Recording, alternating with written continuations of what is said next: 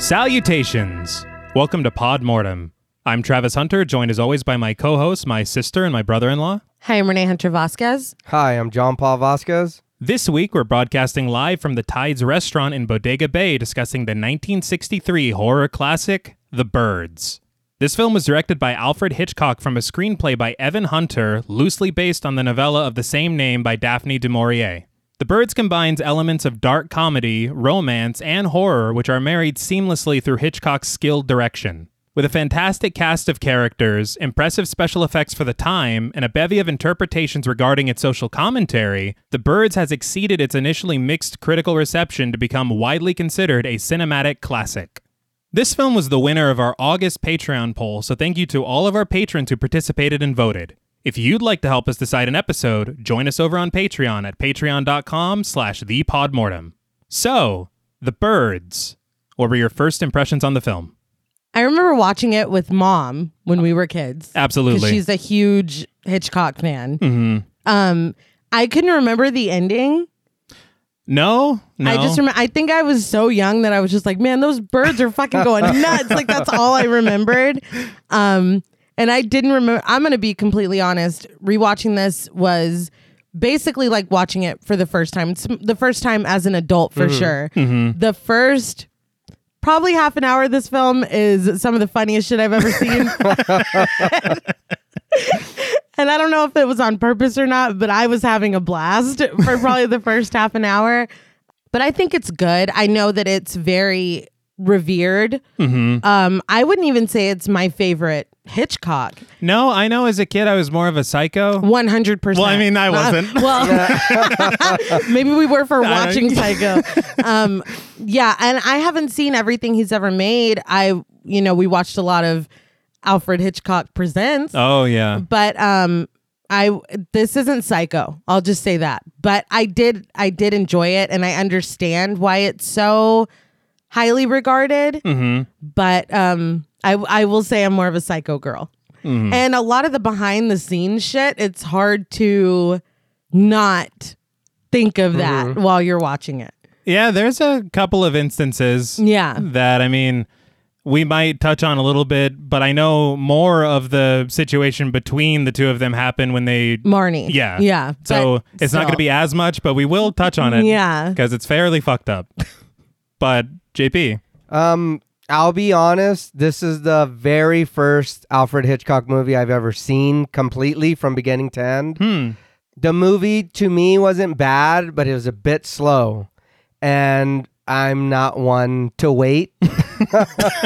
um, it was like I said, it, it wasn't bad, but it was just a little too slow for my taste. Um, I'd never seen I've seen bits and pieces of Psycho, but I've never watched the whole movie all the way through. Uh, I've seen the Hitchcock Presents, but I've never watched one all the way come through. on man It's just just, leave the not my room? style. We're Oh, yeah, gonna, it's just we're- not for me. he just goes to sleep. We're gonna have to fix the psycho situation. We, need to watch well, that no, ASAP. We Mm-hmm. can watch it. But I will co-sign with you there that I'm Queen Slow Burn. I love me a slow burn. This movie I think could have been about half an hour shorter. Oh yeah. Even having said oh that. I will agree with both of you. I, I enjoy this movie. Yeah. Mm. I I can't point to exactly where I would cut. But, but but you could some- but some things need to be cut. There's Oh, yeah. There's some kind of pacing issue, but the thing is is that the suspense of it is so perfectly paced. it is. You're It is. like, what where where would I even where do my scissors go? You know? Yeah. yeah. I can think of a couple, and Yeah. I'll let you know when they come up. But Please. to me, Yeah, please. just there do. was just a couple of, of times when I was like, that didn't need to be that long. but I I am in the same boat as Nay, which is watched it as a kid, Mm-hmm. enjoyed it.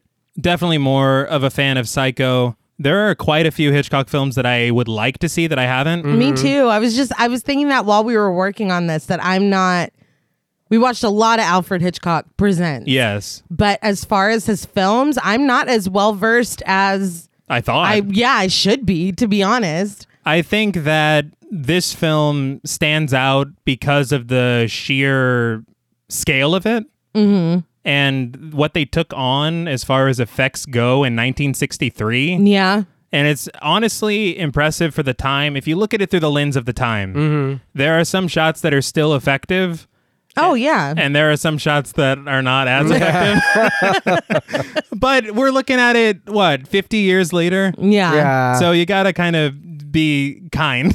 I also though I know I texted you T because I was like, hold on. When I started watching it to take my notes and stuff, I was positive that this was going to be in black and white.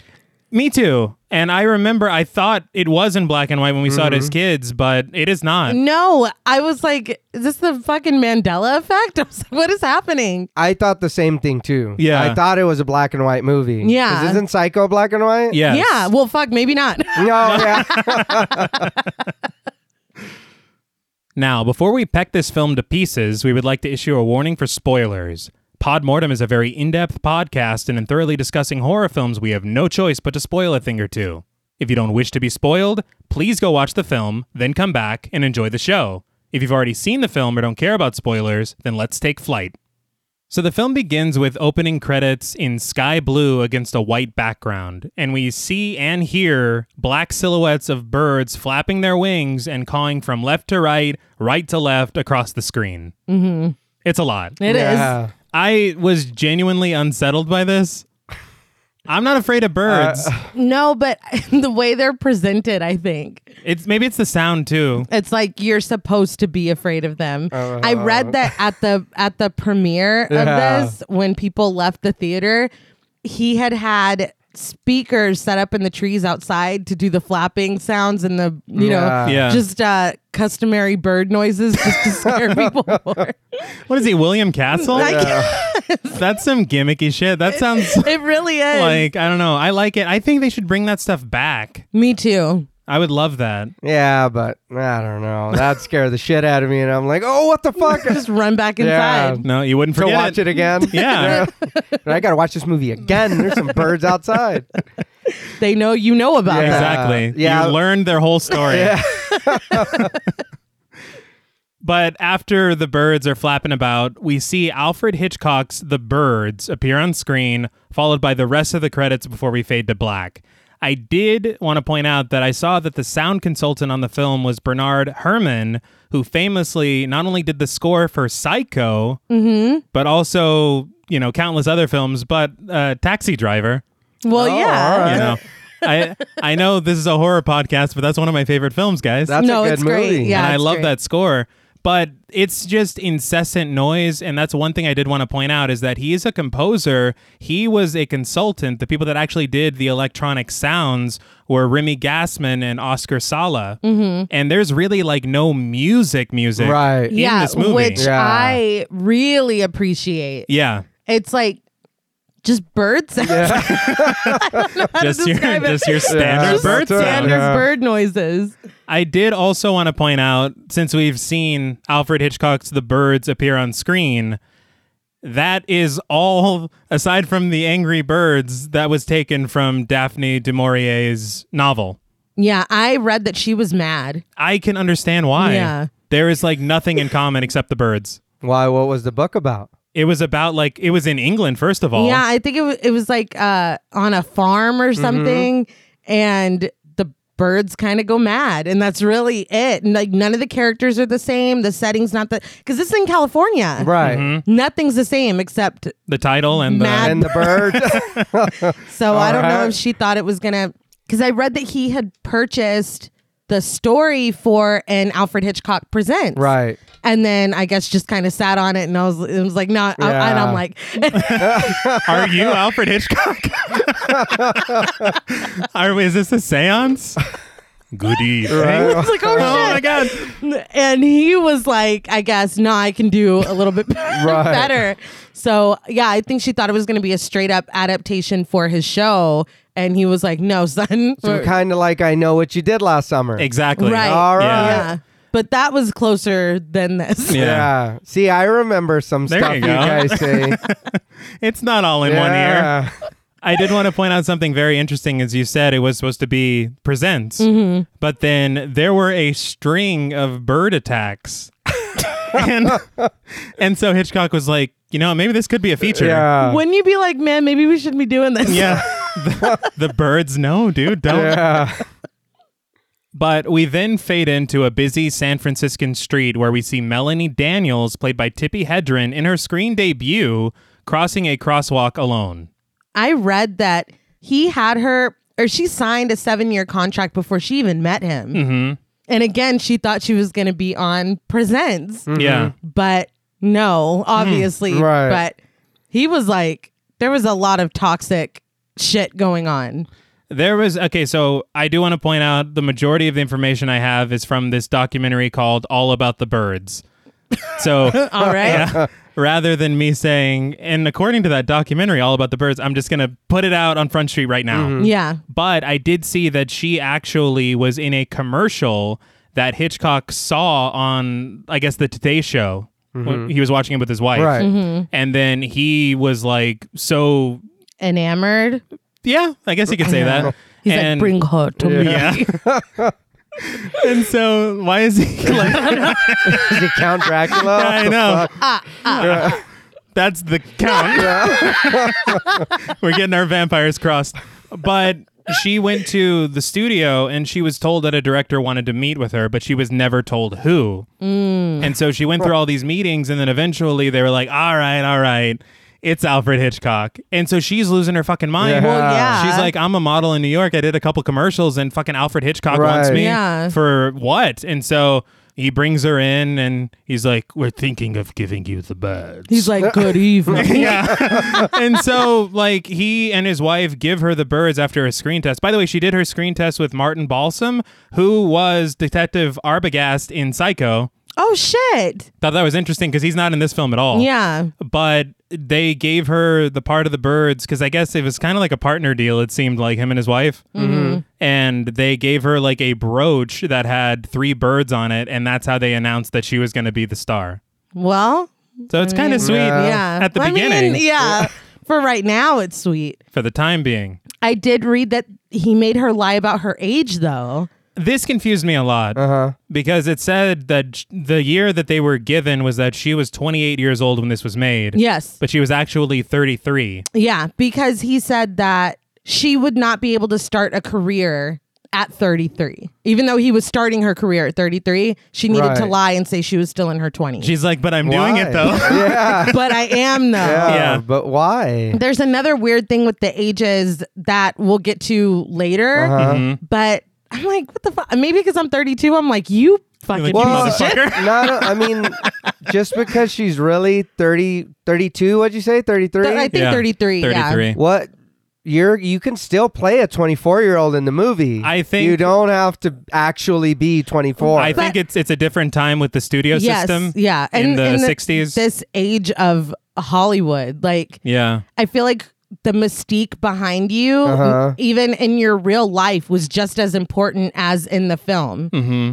So, I mean, I don't know. It doesn't make any sense. I mean, it really doesn't make sense for then either, but that's what he made her do. yeah. I think a lot of things from the 60s don't make sense now. Not at all. But at the time, she was probably like, yeah, sure. Yeah. Okay. Yeah, no, I'm 32. I'm, Yeah. I'm dying tomorrow. I do want to point out a couple things that as she's crossing the street, we do hear birds overhead. Mm-hmm. Feels foreboding already, even though it's really just a typical part of being outside. yeah. Well, because it's called the birds. Yeah. Like if he would have just called it Bodega Bay, like you wouldn't even be thinking about the, the sounds of Right. the birds right now. That sounds like a romp. I do want to point out also that we see the camera pan across an ad for the city of San Francisco. This was used as a transition because Hitchcock hated filming on location. And so as it crosses from that ad to the left, Right. you go from on location to a studio set. Wow. It's nuts. and I watched it without knowing that. Right. But now I will never forget it because you, can, see, it. I didn't but even if- notice. If nobody Yeah. told you, you would never know. That's, That's crazy. But Melanie stops in front of Davidson's pet shop, looking back across the street to see a flock of seagulls circling around in the distance. I do want to point out as well that the commercial that Hitchcock saw her in, somebody whistled at her and she turned around smiling. right. And you see that happen yeah. here. Yeah. She's Someone- like, do that again. Yeah. Are you Alfred Hitchcock? But she pays the birds no mind and heads inside the store. A man passes her on his way out, though, walking two small dogs. This is Alfred Hitchcock. Yeah. Yeah, I really wanted to. I mean, he really wanted to put his. God damn it. I knew it. I, I did read that the two dogs he's walking are his dogs. All right. That's funny. And on that documentary, they had said that basically they were treated better than most people. Damn. I completely believe that. Yeah, Like, that's 100%. not even surprising. Those dogs look well taken care of. Yeah. But Melanie walks to the second floor of the pet shop. I was like, God damn, it's got two floors? yeah. Oh yeah. But she chats with Mrs. Magruder, played by Ruth McDevitt. Melanie asks her what's up with all the gulls outside, and Mrs. Magruder shrugs it off, saying it must be a storm at sea or something else driving them inland. The subject changes very quickly when Miss Magruder says that she was hoping that Melanie would be late because he hasn't arrived yet. As it turns out, he is a minor bird that Melanie has ordered and was supposed to be here at 3 p.m. Miss Magruder explains that it was difficult getting him here because they're brought in from India, but he should hopefully be arriving soon. Melanie asks if he'll talk, and Miss Magruder is like, Of course. Well, no, actually, you'll have Well- to teach him. Of course. I mean, not of course. No. Oh. You're in salesman mode, dude. Yeah. But Melanie looks annoyed because I'm sure that sounds like a lot of work. But Miss Magruder says that she'll phone them again since they're late. Melanie instead requests for the bird to be delivered to her place and jots down her address while Miss Magruder goes to make the call. We then see Mitch Brenner, a well dressed man played by Rod Taylor, walk into the pet shop, hat in hand. But Something really interesting that I literally did not know until like 10 minutes ago. Hmm. Um, Rod Taylor played Winston Churchill in Inglorious Bastards. Are you fucking I kidding me? swear. I. Well, Like, the one we watch. is there another one? I don't know. That's why I'm asking. Oh, you. wait, there is a movie There is called another Inglorious. one. Yeah. Uh, no, the misspelled one by Quentin Tarantino. All right. Yeah, I was like, what a career! Like, what the hell? All You right. wanna know a Uh, I'm all fucking- naming two things. What a career! You wanna know how dumb I am? Hmm. I'm trying to imagine Rod Taylor in 1963 as Winston Churchill. and it was like 50 years later. yeah, he didn't look that way. Also, he kind of looks like Robin Williams to me You did say at- that. at this fair. age. Yeah, One thing that really confused me is that Rod Taylor was 33 here. yeah, he doesn't look. 33. I thought he was in his 40s. We started aging differently at some point in time. I Yeah. guess. Well, because wow, they're really? they're Yeah. eight days apart in real life. Him and Tippy. okay. He's eight days older than her. All right. Isn't And- it weird that he didn't have to say he was 28? Yeah, Ain't That's what that I was the gonna. bullshit yeah, though. Yeah. Mm-hmm. That's, that's what I was gonna say. But he's 33. Well, Uh, that's fine. Yeah. Um, He can have a career. that was Hitchcock. I don't know why. Mr. Hitchcock. um, uh, I I read that Hitchcock had considered Cary Grant uh-huh. for Mitch, but he was like, "I'm not going to spend all that money paying for big name Cary Grant." Because the focus of this film, this is what he said the focus of this film is the birds and my name over the title. God damn. Well, That that wasn't fits, humble. That Yeah. fits so perfectly because I did see an interview with Rod Taylor, and he had said that on his first meeting with Hitchcock, he asked him, he's like, "So, you know, what's the deal with Mitch? Like, what's the character? You know, why is there not enough this, that, that?" Yeah. Mhm. And Hitchcock was like, "Well, the birds are the most important thing," are they? and he's like, "Oh, okay, sorry." You are nothing. Yeah. but it checks out. but Mitch heads upstairs as well, admiring the birds in cages before looking for help from Melanie. She asks what he's looking for, and he tells her lovebirds. Melanie, posing as a shop clerk, confirms that there are many different varieties. Mitch says that they're for his sister's birthday, who will be turning 11, and he wants a bird that won't be too demonstrative, but also won't be aloof. So he doesn't want the birds showing each other the feathers in front of his little Yeah. sister. That's that's great. Is that what he's saying? Yes, he okay. is. I thought demonstrative might have meant loud, but I guess banging. is I uh, what thought it meant. meant fucking. yeah. That's I do think it's funny because I think it is the collative learning, or it might have been the take, but they pointed out that this kind of feels like him describing the woman that he would like to have. Okay, I can see that. There are so many interpretations of this film, Right. like what the birds mean. Yeah, uh, the that the take video that you're talking about. When I Uh-huh. watched that, I was like, oh shit. Yeah, it. Because Yeah, I would, they used to be Screen Prism, but the take, I would recommend watching their video about the birds because Mm-hmm. very interesting interpretation. Because, I mean, it's very interesting. yeah, and even I mean, even if it's just talking about birds in general, I don't. I've never had a pet bird, Right. No. so I don't know what you look for in a bird. Well, I thought they were just talking about the fucking birds. Oh. but I, my mom always had birds. Um, they're loud. Uh huh. You have to change. Don't they smell? Yeah, you got to change the newspaper. Smells wild. Yeah, but I mean, she did have ones that would.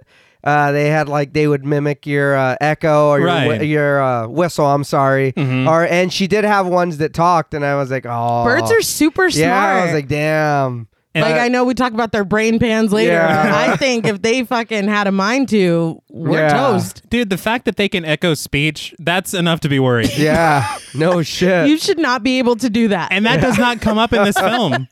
no, it doesn't. You would think there'd be a word that's like, I'm over here. Yeah. Yeah. Oh, I gotta go. It's a fucking bird. Ah! But Mitch asks if she has a pair of birds that are friendly, and she says she does, and that felt suggestive to me. Right. Mm-hmm. I was like, is he talking about her boobs? But that's also a bird. But no, tits are birds. No, they're not. Yeah, a tit's a bird. Oh, tit, uh, like a tit mouse, I think, right? That's a mouse. I quit the show. Anyways, Melanie says that- swallows. that's also a bird. Melanie says that she definitely does have a pair of friendly birds and walks him around the cages. She is a hilarious bullshitter because he points out a cage full of birds and asks if they're lovebirds. She sees that they're red and says, "Well, we uh, call them red birds." Yeah. he goes, "I thought they were strawberry finches." She's like, "Yeah, we call them that too." Yeah. Do you know anything about birds, man? Yeah. I was like, why is she doing this? That's- that lady's gonna be back any minute. Yeah. I think she's just bored.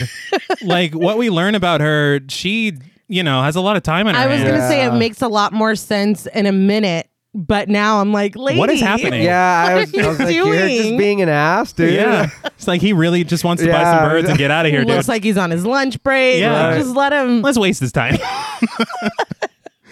but she takes him to a cage of canaries and she's like, ah, yes, here are the lovebirds. And then he launches into a questionnaire like he's writing a research paper. Yeah. He's like, Does it make you feel bad keeping the birds in cages? Are they kept separately for ornithological reasons? Is it because of molting season? Are they molting now? How could you tell? I'm like, God damn, Yeah. you need to calm down, Anderson Cooper. Well, I feel like he's he's trying. I mean, I, I think already he knows, you know, that she's Right.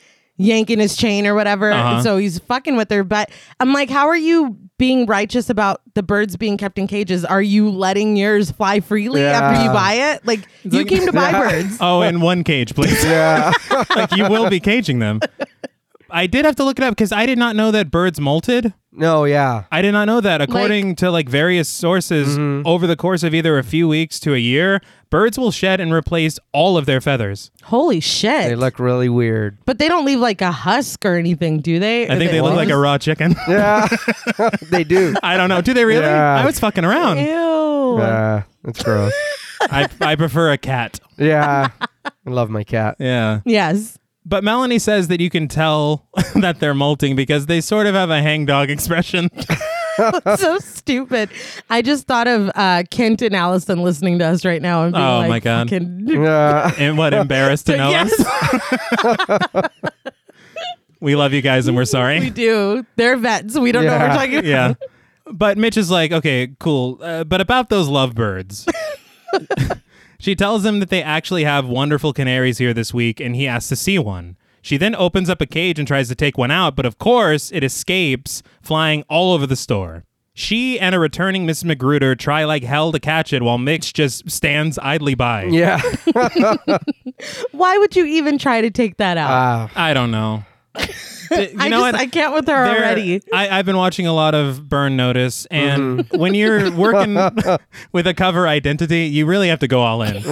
and she's like, if I don't take out this bird, he'll know. Right. You'll know I don't work here. Yeah, and she can't have that shit. But the bird eventually lands on the counter where Mitch calmly puts his hat over it and then picks it up easily. He puts it back in the cage, saying, Back in your gilded cage, Melanie Daniels. Melanie looks at him like, What the fuck? she asks how he knew her name, and he says that a little birdie told him. He bids the two women farewell, but Melanie stops him. I do want to point out when he asked for help and she was just at the desk, he was normal. Mm-hmm. But the second she turned around, he had a knowing look on his face. Uh-huh. So he He's knew. like, oh, Yeah, here we yeah. go. And he was playing it early. Like those little acting beats, Right. Yeah. they're very important. But Melanie asks how he knows her, and he admits that he saw her in court. He reminds her of a practical joke that she played that resulted in a broken window. I love how scandalous he makes this broken Yeah. window sound. Well, he makes He it does. a way bigger deal. She says that she didn't break any window, but he says that her prank did. He actually says the judge should have put her behind it's bars. a broken Yeah, window. no. broken Oh, shit. window. He's he's not one for practical jokes. not a not a bit. But she brings up the fact that he played along with her being the shopkeeper, even though he knew she wasn't. But he says that he only did that so she could see how bad it feels to be on the other end of the gag. But she was also running a gag, It was two gags. they canceled each other out, right? I guess. But she calls him a louse, to which he agrees and bids her good day. She says that she's glad that he didn't get his lovebirds, and he says that he'll find something else and that he'll see her in court. Is are you hoping she gets put behind bars Yeah. for playing another joke or what? so it's like, because I will be reporting this, impersonating a shopkeep. At this at this point, I'm like, oh, she just got a lot more interesting. Yeah, man. Yeah. I I think that's one thing that this film really has going for it is the characters, Yeah. the chemistry. Mm-hmm. Because I did see on that doc that they had barely met. Mm-hmm. And then they did like the scene together, Right. And it seems like they are like, it. This feels like a meet It- cute. I was gonna say it's a meat cute. yeah, Uh, It's a beak cute. a be- or a be- I'm sorry. or a meat coop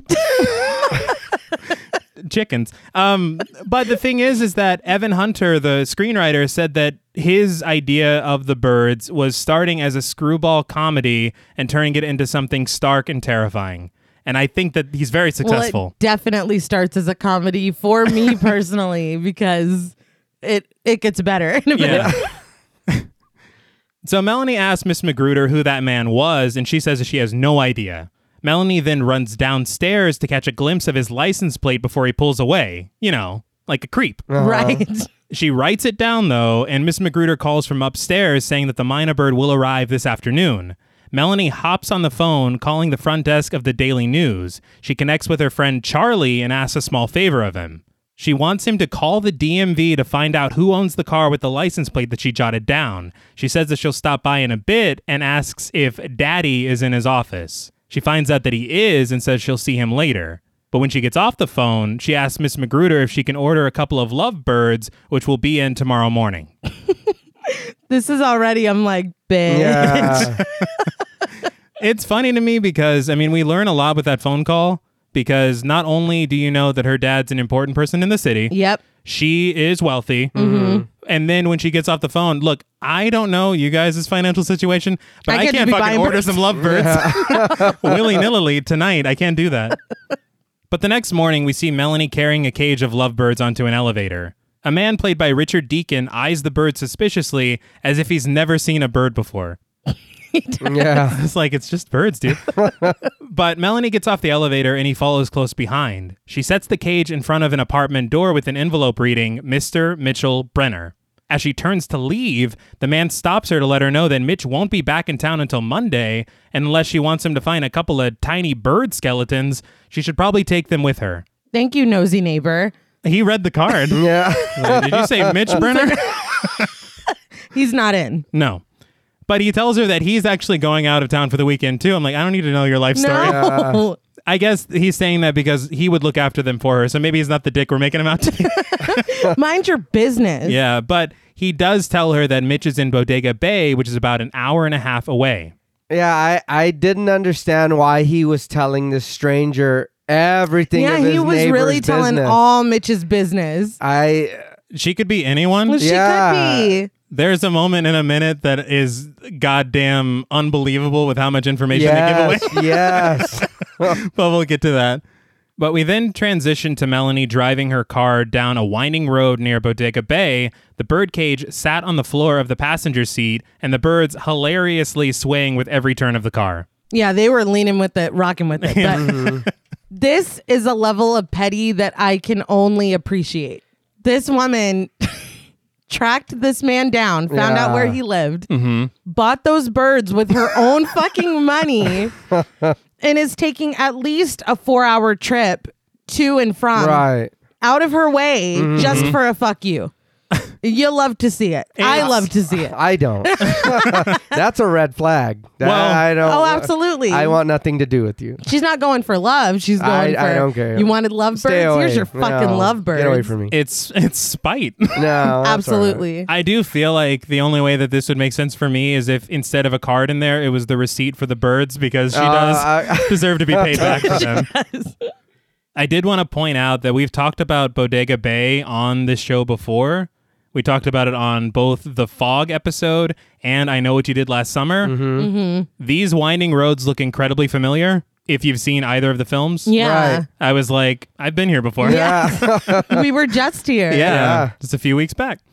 But Melanie speeds like a bat out of hell, screeching and fucking drifting down the road. The look on her face is super cash, though. yeah. No, yeah, she's Tokyo drifting, and just like in her face is like, doo doo doo. This is doo, how you like- drive, right? Yeah. But when she arrives in Bodega Bay, she parks her car and heads to the post office. I do want to point out again, they're using a very interesting technique to film this stuff. I'll talk about it a little bit later when it's more prevalent. But they are filming the backgrounds of the city and they're what's behind her. Right. It's actually Bodega Bay as a backdrop. But then when she pulls into the post office, it's a set on the lot. What the hell? Yeah, there's so many of these weird transitions between Yeah. like on location. just because Hitchcock doesn't, like want- it. yeah. yeah, So weird. it's so weird. I know you said earlier there is a few times where you can see it. yeah, And I- I told your sister, I was like, you can tell. but I think it was the first night I was I watched it. Uh-huh. Mm-hmm. And I was like, oh, you can see that. there's. I mean, it's funny because you can spot it, but then at the same time, you're like, well, it's 1963. yeah. This probably was blowing people's minds. yeah. Oh, for sure. But at the post office, she asks the postal clerk, played by John McGovern, if he knows a man called Mitchell Brenner. He says he does, and she asks where he lives.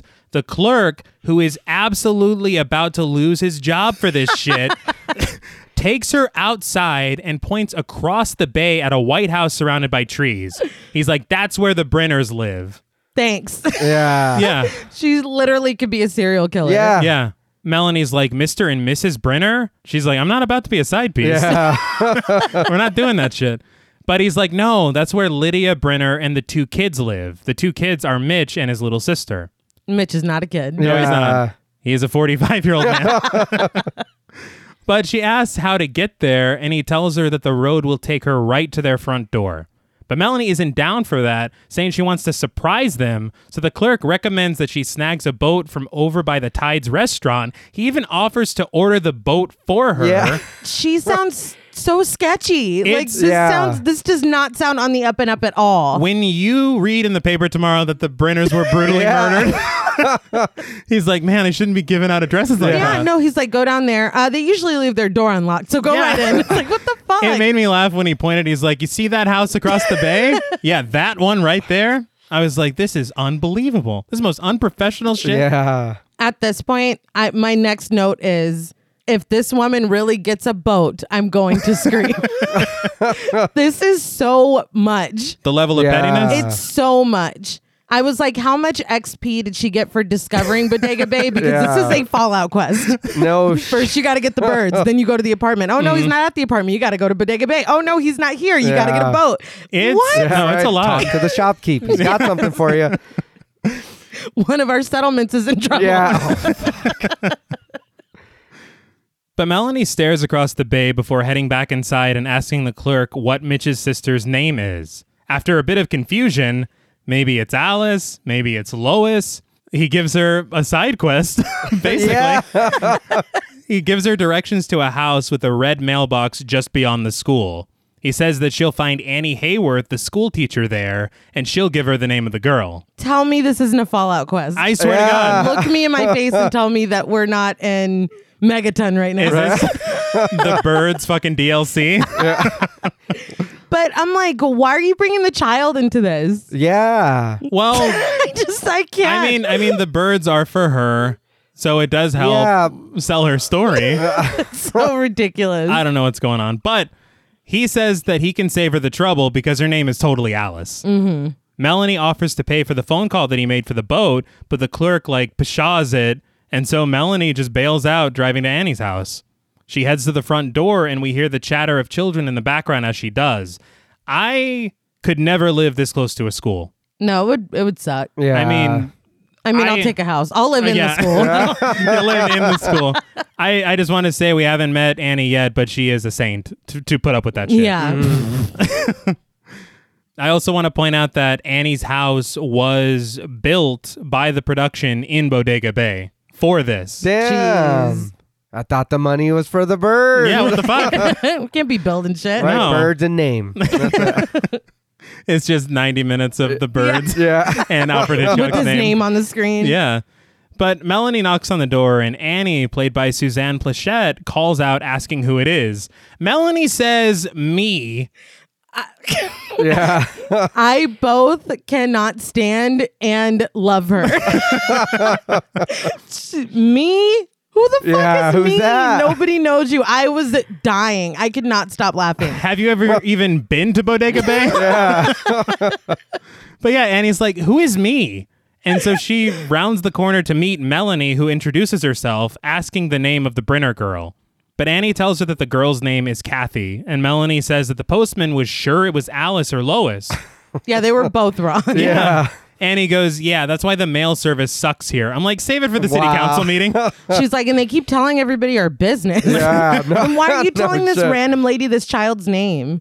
That Yeah. They're like, her. She's like, her name is Kathy. You know that house across the way? Yeah. is there are there any rules here? And she really likes candy, so I'm Yeah, sure if I'm you offer her sure. some, she's she'll go with you. It's easy. But Annie offers her a smoke and lights it for her, asking what business she has with Kathy. When Melanie says that it's not about Kathy, Annie understands, asking if she's a friend of Mitch's. Hmm. Yeah. the camera zooms in fast on Melanie, like, oh shit. Yeah. what is the tea though?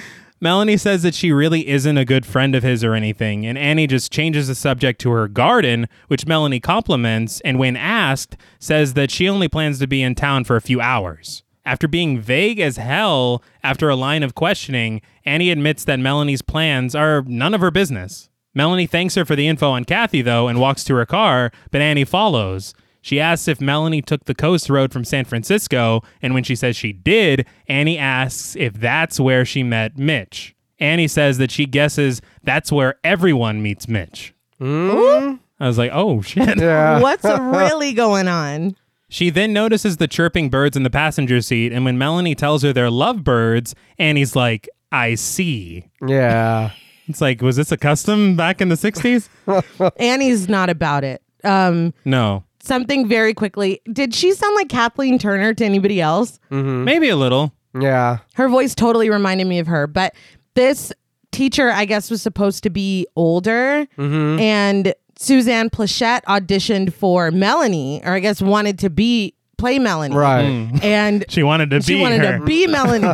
um, but Hitchcock let her have the role of the school teacher, and he was like, "So Melanie's in her mid twenties, and the school teacher is thirty-two, but." For I- real, Yeah. Suzanne Plachette was 25. yeah. What?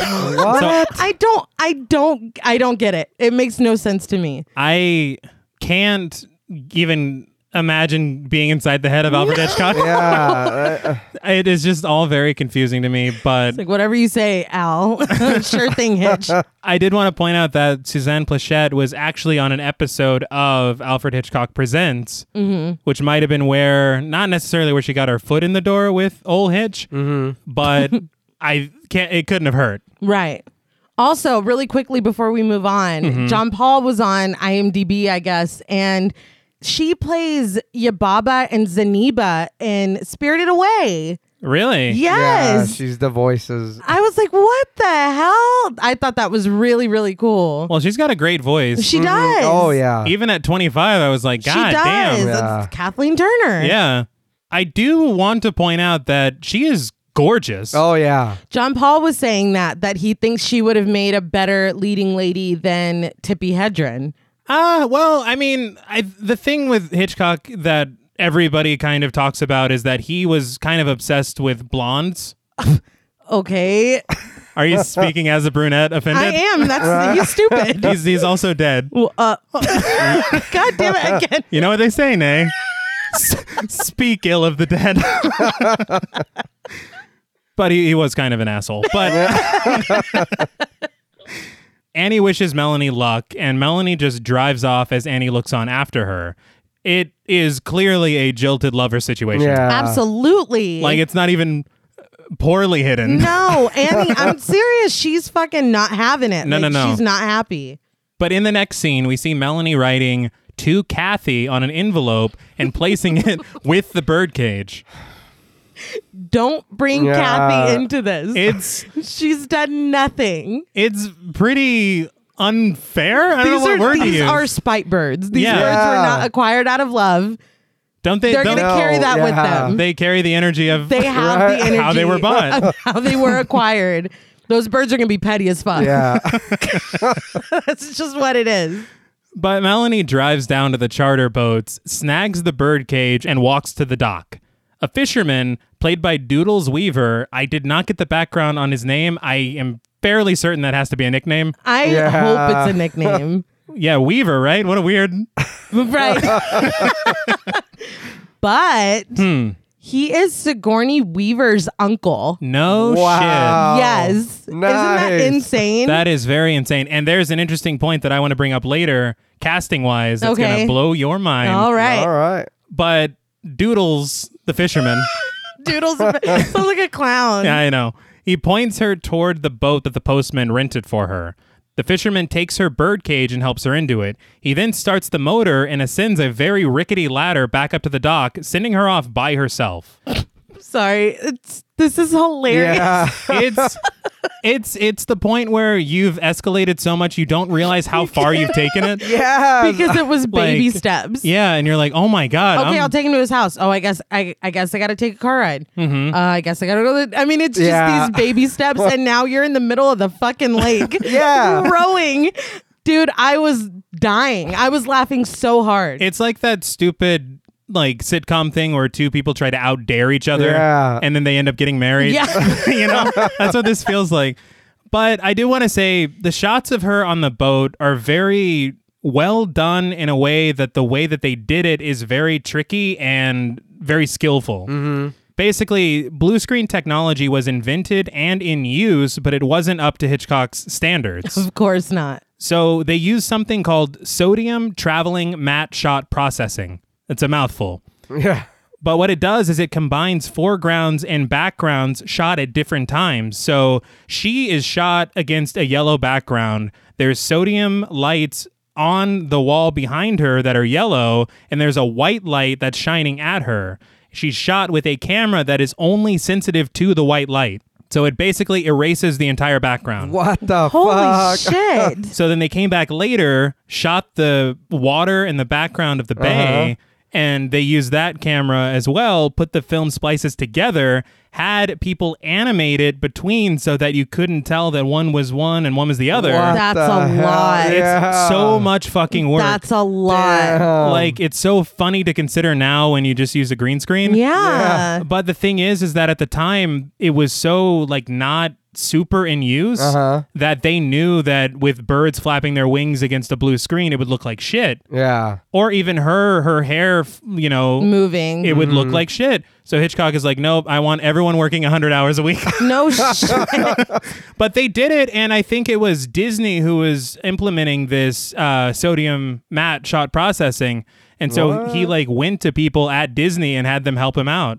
it's right. unbelievable. That's crazy. All because the blue screen wasn't up to its Yeah. Yeah. standard. But if it was a blonde screen, it'd be just like, It's like use it every time.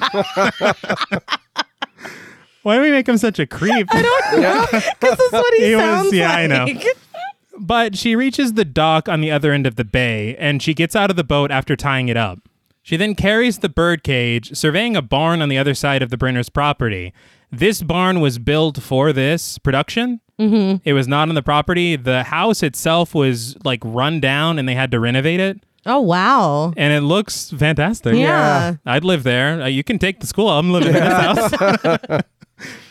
but Melanie just lets herself inside unannounced and sets the birdcage down in the living room with the card that she wrote for Kathy. She then tears up the card that she wrote to Mitch as well. Yeah. I thought that was, She's like, that's too petty. yeah, but this is fine. Uh, yeah. That's too far. I'm doing great. Isn't he just out at the barn? Yeah. Like, she's Yeah. si- but my thing is like, he's not even thinking about you, dude. Like, No. that's just something that happened yesterday. He's in his head, he's like, yeah. Not even thinking about you. he's trying to think of a second gift. Yeah. He's like, well, the lovebirds, that was a bust. Yeah. It's the funniest shit. And she just lets her. You don't know who else could be there. Nope. Oh my god. And she was literally told that Lydia Brenner lives there, Yes. and so does Yeah. his sister. or there, yeah, or there could be a child inside, and, you're And- just waltzing into the house. Didn't even take her fur off. This No. bitch No. is messy as hell, Yeah. not even taking the fur off. and it's the weekend, Oh yeah. so I'm like, not in school. no. But she peeks out of a window to the barn and then heads out the way she came in. She rushes back to the boat, hopping inside and turning it around. As she sails off into the bay, she turns around to see Mitch heading inside the White House. She stops to look at her handiwork. Yeah. Shortly after he runs in the house, he comes out looking to see who could have left the birds. When he spies Melanie's boats, she just dips down out of sight. Now it's just a random boat. Yeah. floating in- we see him running back into the house, and Melanie starts the engine. With a pair of binoculars, he sees that it's Melanie and just smiles. He sees her so clearly. Yeah. that Yeah. I started laughing. She's like, It's- oh, But the birds are loud overhead as he hops into his car, driving like a madman to meet her across the bay. He almost drives into the bay. Oh yeah, no, Yeah. he's flying. He's Tokyo drifting now. um, it made me laugh because until we started hearing the birds, I forgot that Yeah. this was Yeah. about the Oh, birds. no, yeah. I thought this was just portrait of Melanie Daniels, the world's pettiest woman, There is and I was like, oh shit, birds. That's right. That's Yeah. what we're doing here. There is a point in the film where you think the birds could just mean the birds she brought for Kathy. Yeah. Like, this is an called The adorable film. Lovebirds, yeah. But her eyes follow his car as he makes his way around and he rushes out to meet her back at the dock. Out of nowhere, a gull swoops down and attacks her head. She grabs at her head and we see a spot of blood on her glove. Real quick. Hmm. Thank you, bird. And the, her in the boat too long. Him driving around the thing too long. it, it does go on. Eh, for we- bit. It's a bit. Yeah, we These- could have just eh, just a little little shorter. Been fine. These are where you'd make your cuts. Yeah, well, some. You know, like I said, you can lose a couple of seconds here and there. We, I get what you were doing, Mm-hmm. but just a little shorter. You know. Yeah. Uh, I that's fair. I agree. I did laugh because it looked like the bird bitch slapped her, Yeah. and she kind of had it coming.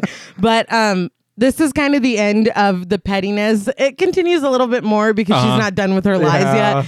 But uh, I just want to commend that whole sequence because I was having a bu- that w- to me was you should have never called me a fat ass Kelly Price energy. Well, if you think about it, One thing, and she's like, "Oh, we gonna get this bitch." Like she, She- was not. she carried that energy for days. Yeah. She had to wait for the birds. You remember? You're right. They weren't You're there. so I mean, fuck, dude. I just love it so much. Hats off to her. You woke up that morning. Yeah. I'm gonna get So this she, motherfucker. She chose violence. Yeah. she did. She wasn't having it. But I do want to point out that this bird was mechanical. Oh, okay. And this is what I'm saying with the split, you know, background, Yeah, foreground. yeah. This was shot fully in a studio. They sent a bird on a wire. They s- hairsprayed her hair to fuck and like left one strand dangling so that when the bird hit her, it would flop Ah. down. So you see that it happens. It sells the moment of yeah, it impact. does. And there was also a blood pack in the bird, and so it was timed that they would release the blood pack Wow. when it made Oh, contact. all right. Practical effects for the win. yeah. Yeah. there's a lot of and they, they were nominated for an Academy Award for all these special effects. Mm-hmm. They didn't win, but I struggled to think of what What did win? Yeah, Yeah. could have been more ambitious than this because they do a lot of shit in this movie. Yeah. Yeah. But Midge hops into the boat as it reaches the dock, asking if she's all right. And he's like, That's the damnedest thing I ever saw. It seemed to swoop down at you deliberately. I'm like, How do you know the bird's intentions? Yeah. But he helps her onto the dock, and we see blood running down the side of her face. A man they pass is like, Buddy, what the fuck happened? Mitch tells him that a gull hit her. He's like, A gull? But Mitch walks Melanie past a phone booth and into the Tides restaurant. The man who was asking what happened, I read, was actually the owner of the Tides restaurant in a cameo role. Was this the man named Mitch? Yes, it Okay. was. Ah. Oh wow. He said, Now I. I read this a lot, but it's so ridiculous that I don't know. No, it's insane. His If- name- big if true. yes. His name is Mitch, and two conditions for filming at the Thai's restaurant. Uh-huh. Right. One, I get a speaking cameo role, Which he did. which All he right. did, and two, you name the lead male character after me. Well, fuck. And His name, his is, name Mitch. is Mitch. I don't Yeah, know. all right. It could be true. It could literally just be a coincidence. Yeah. You know, it's like a game of telephone. You know, he wrote the film. I don't know. But everyone stares as they walk in and sit down at a table. I don't understand why they're so. Is it because blood's running down her face? Yeah. Probably. Nobody bled in 1963. But Deke Carter, the innkeeper played by Lonnie Chapman, walks over and asks what happened, offering to call the doctor. He asks his wife Helen, played by Elizabeth Wilson, to grab some cotton and antiseptic. Deke's like, "So you cut yourself outside, right?" Because he's not trying to get sued. Yeah. We're not liable for No, birth. no, no. Nope. It's like sue the birds themselves. Right. We didn't do shit. That's active bird, and that's that's got nothing to do with us. Aren't you familiar with bird law? Yes. But Mitch says Melanie isn't going to sue anyone, and Deke's like, "Well, you're the Mm-hmm. lawyer." Can we get that in writing, please? and have her sign it immediately. But Helen returns with some peroxide, which Mitch administers. Melanie's like, So you're a lawyer, huh? I'll say he may be a lawyer, but he's no doctor because that cotton ball was fucking cross contamination city. Oh, yeah. he's rubbing her blood and then putting it back on the thing. Uh-huh. It's like, dude, you I think- don't know. Yeah. I think he dipped it in some au jus as well. but honestly, him being a lawyer makes sense because he was all on her case about the pranks earlier. He was. Yeah. now, See you in court. yeah. I was like, oh shit. But he asks her what she's doing in Bodega Bay, and she says that she wanted to bring the birds for Kathy's birthday. Then she lies and says that she came by to see a friend of hers, Annie Hayworth, the school teacher. Stop. I was laughing because he was like, "Oh yeah, who's your friend?" And I'm like, "Uh, she's such a bad liar." She is. Uh, bird scratching. Uh, Cotton Alcoholman. yes, that's right. Mm-hmm. That's him. That's my buddy. We go way best back. friend, best friend. It just made me laugh because, like, clearly Annie knew Mitch, Yes. but like you still had the audacity just Yeah. because that's the only name you knew to still throw it out there. She could have said that the postal clerk was her father. I don't Some- know. Could have said Something. anything. Yeah. Like She's anything. like, "Oh, I'm here to see uh, Mitch Brenner." He's like, "That's me." What the fuck are you talking about? She's just such a bad liar. It was hilarious to me. But of course, Mitch, knowing Annie, he's like, hmm, small world. Yeah. But when asked, Annie says that she'll be in town for the weekend. So he sits down with her and starts to grill her like a prosecutor. He says that he thinks that she came here to see him. He's like, You really like me, huh? Yeah. She says she loathes him and that she even wrote a letter to him about it, but she tore it up. She says she doesn't care for the seagulls either. I was like, You don't like it here at all. Fuck this town. And the boat was rickety. Your corn is trash. So, yeah. Melanie, please. But she's like, I came all the way up here to, and he's like, I thought you were already coming up here. And she looks at him like, fuck. Yeah. But just then, Lydia Brenner, Mitch's mother, played by Jessica Tandy, walks in, saying that she saw Mitch's car outside and asks what he's doing in town. He introduces her to Melanie, and Lydia is very displeased to meet her. Yeah, what a warm welcome that Mm. she gets from this woman. It's tough, man. God damn. But Mitch tells her that Melanie delivered a couple of birds for Kathy and will be staying for the weekend, and that he's invited her to dinner tonight. Lydia is even less pleased to hear this And when she finds out that the And when she finds out that the birds are lovebirds, she's like, "Oh, Yeah. I see." I'm like, "Is this just what was going on in the '60s? Was this part of like a marriage Everyone's- proposal?" Everyone's so scandalized. It's like these damn lovebirds. It's Right. the only. Maybe that's why they're out. So many people are trying to get married and shit. It's part of the mating ritual. Guess so. And by the way, the birds are for Kathy. yeah. It's not like she got them for Yeah. Mitch. I- but they're get- petty birds. oh, they are. yeah. That- yeah, there's no Pettiest confusion there. birds. But Mitch is reminded that dinner is at seven, and he offers to pick Melanie up, who lies again and says that she's staying with Annie. Melanie says that she'll find her own way to Mitch's to avoid being caught as, you know, a liar. Mm-hmm. Right. Mitch asks how her head is, and Melanie explains to Lydia what happened. Lydia just looks on, sending a flock of seagulls to finish the job inside her mind. Flock of seagulls. Yes. but in the next scene, we see Melanie back at Annie's place. She rings the buzzer, and Annie comes out asking if she found Kathy. She says she did, and thanks to a convenient as hell room for rent sign on the door, Yes. Melanie asks if she can stay the night. She lies again, saying everywhere in town is full, so Annie reluctantly agrees. Annie lets Melanie inside, telling her that there's some fresh coffee on the stove. She then stares into the sky as we hear the sounds of seagulls cawing, and she asks if they ever stop migrating. Melanie watches as dozens of them fly by overhead. So they're like silent observers going on Yeah. right now. Yeah, like nothing big has happened. I mean, besides her getting bitch slapped by one Right. of them, but they're just constantly in the periphery. Yeah. And every time you're like, "Oh, I'm back in the rom com," it's like, "Nah, Yeah. bitch. Remember, they're they're up there." They're always sticking their beak into shit when They you think.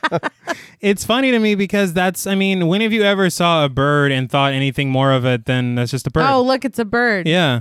Like after watching this movie, just going to the grocery store this morning, I heard birds on the way there Yeah. and I go inside, I come out, and there is a bird on my car. Yeah, he sent me a picture. Because I was like, oh shit, they know I saw their movie. he knows. They're like, he saw our greatest hit, so we Yeah. can fuck him up now.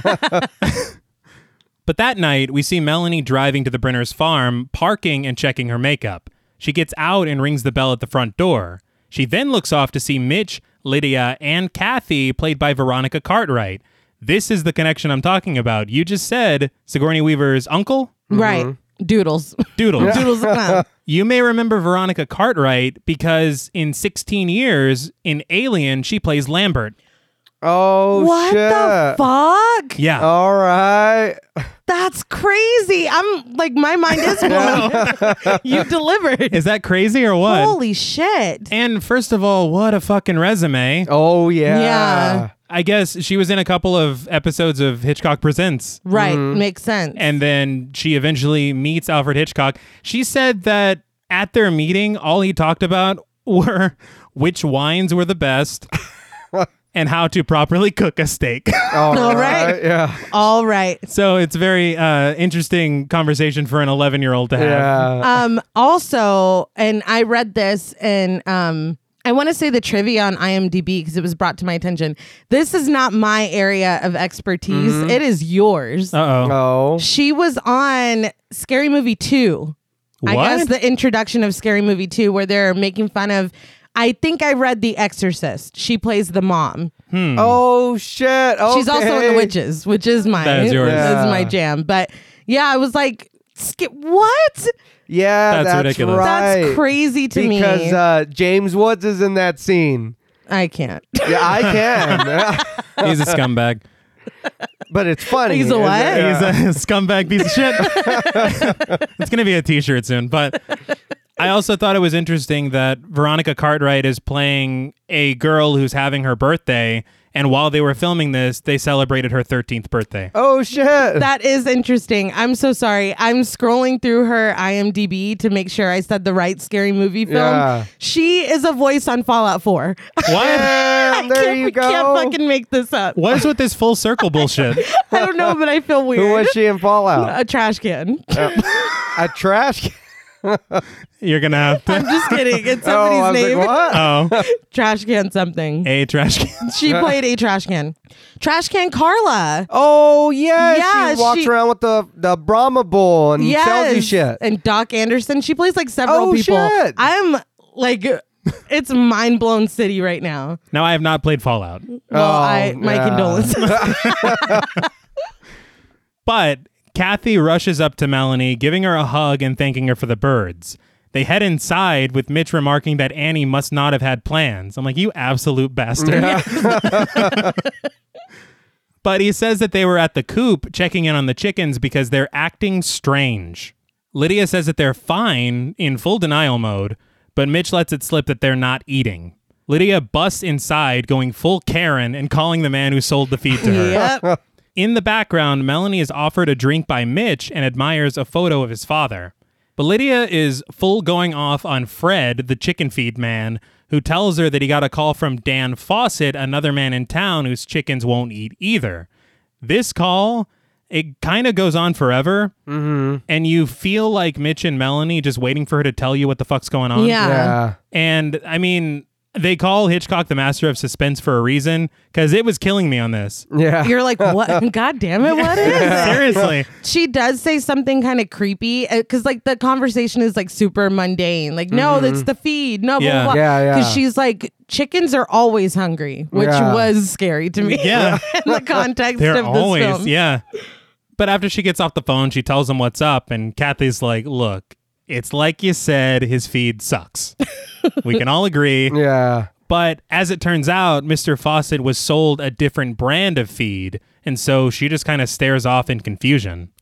interesting Interesting. But after dinner, Melanie is fucking killing it on the piano. Mm-hmm. she is and Kathy's just hanging out with her as Lydia clears the table. Kathy asks how she knew that she liked the lovebirds, and Melanie says Mitch told her. She, it makes me laugh because she's like, you know, I still don't know how you knew that I wanted lovebirds. I'm like, how could you? It's a very easy, just A to B, man. But Lydia's like, oh, so you're a friend of his from San Francisco. And Melanie's like, not exactly. Yeah. Just making it sound worse. Right. yeah I'm like, just say yes. But Kathy says that Mitch knows a lot of people in San Francisco, but they're mostly hoods. Kathy is just spilling the tea, Yeah. She and I'm is. here for it. Dude, kids will just tell you shit. Yeah. like just be quiet and listen. Lydia's like, Kathy. Yeah. but she reminds her as well that everyone is entitled to a fair trial. Kathy's like, dude, yeah, fine, but they're still hoods, right? So I don't know. What you got against hoods, Yeah. Yeah, Kathy? what the fuck? But I, I love how we're attacking an 11 year old girl. but Lydia leaves annoyed, and Kathy tells of a client of Mitch's who shot his wife in the head six times. I assumed that he was a prosecutor based on how much he was trying. the way he was Mm-hmm. Yeah. acting, Yeah. yeah, So to hear he's a defense attorney, kind of surprising. doesn't Yeah. really fit. But But Kathy's like, you know, even two times would be overkill. And Mitch says that the guy did it because he was watching a ball game and his wife changed the channel. They just laughed it off. Yeah, that's hilarious. Yeah. That's I'm great. like, a woman is dead. yeah, that's awesome.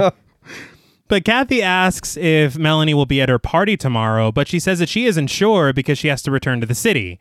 Kathy's like, don't you like us? Don't you like Bodega Bay? I was like, is this a cult? Don't you want to join It's us? fucking forever It was and a little ever. weird. It's a lot, dude. But she says that if Melanie does decide to come, don't say anything about it because it's supposed to be a surprise party. She then recounts the convoluted plan to get her away from the house and bring her back to preserve the surprise. yeah. She then begs Melanie to attend, and Melanie, still playing the piano, politely declines. In the kitchen, Lydia says Melanie is kind and pretty and is like, How did you meet her again?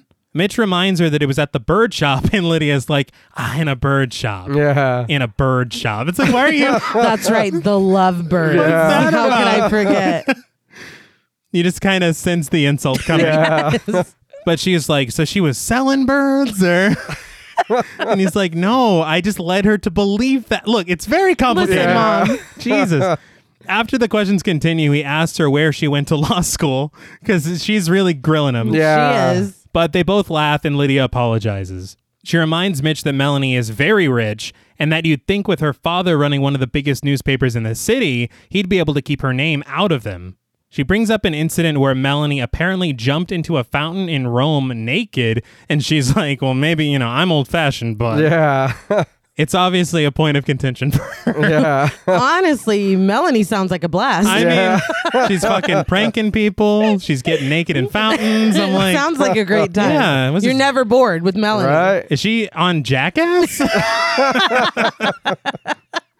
but Mitch says that he's sure that he can handle Melanie Daniels. And Lydia says, well, as long as you know what you want, she's like teaching a master class in passivity. Oh, absolutely. But Mitch walks Melanie to her car and he reminds her that he's in the city five days a week with a lot of free time. He says maybe they could go swimming and brings up the gossip about the incident in Rome. Melanie nips that shit in the bud. Not only was she fully clothed, but she was pushed into the fountain. The paper who ran the story is a rival of her father's. Mitch is like, uh huh. Mm, sure, Jen. But then he asks if she really knows Annie, and Melanie's like, no, that was a lie. Yeah. He then asks about the letter she wrote and wants to know what it said. She says that it said, Dear Mr. Brenner, I think you need these lovebirds after all. They may help your personality. petty. Queen There. Petty. yeah. He then asks why she tore it up, and she says because it was foolish, and so he conflates it to jumping into the fountain in Rome. He won't let it go. Yeah. She's like, look, we're not going to talk about this No, anymore. she starts the car, just pissed off, and she he says that he would still like to see her though, and that it might still be fun. She's not down, and he asks her what she wants. She says she wants to go through life jumping into fountains naked, and then just speeds off. Yeah.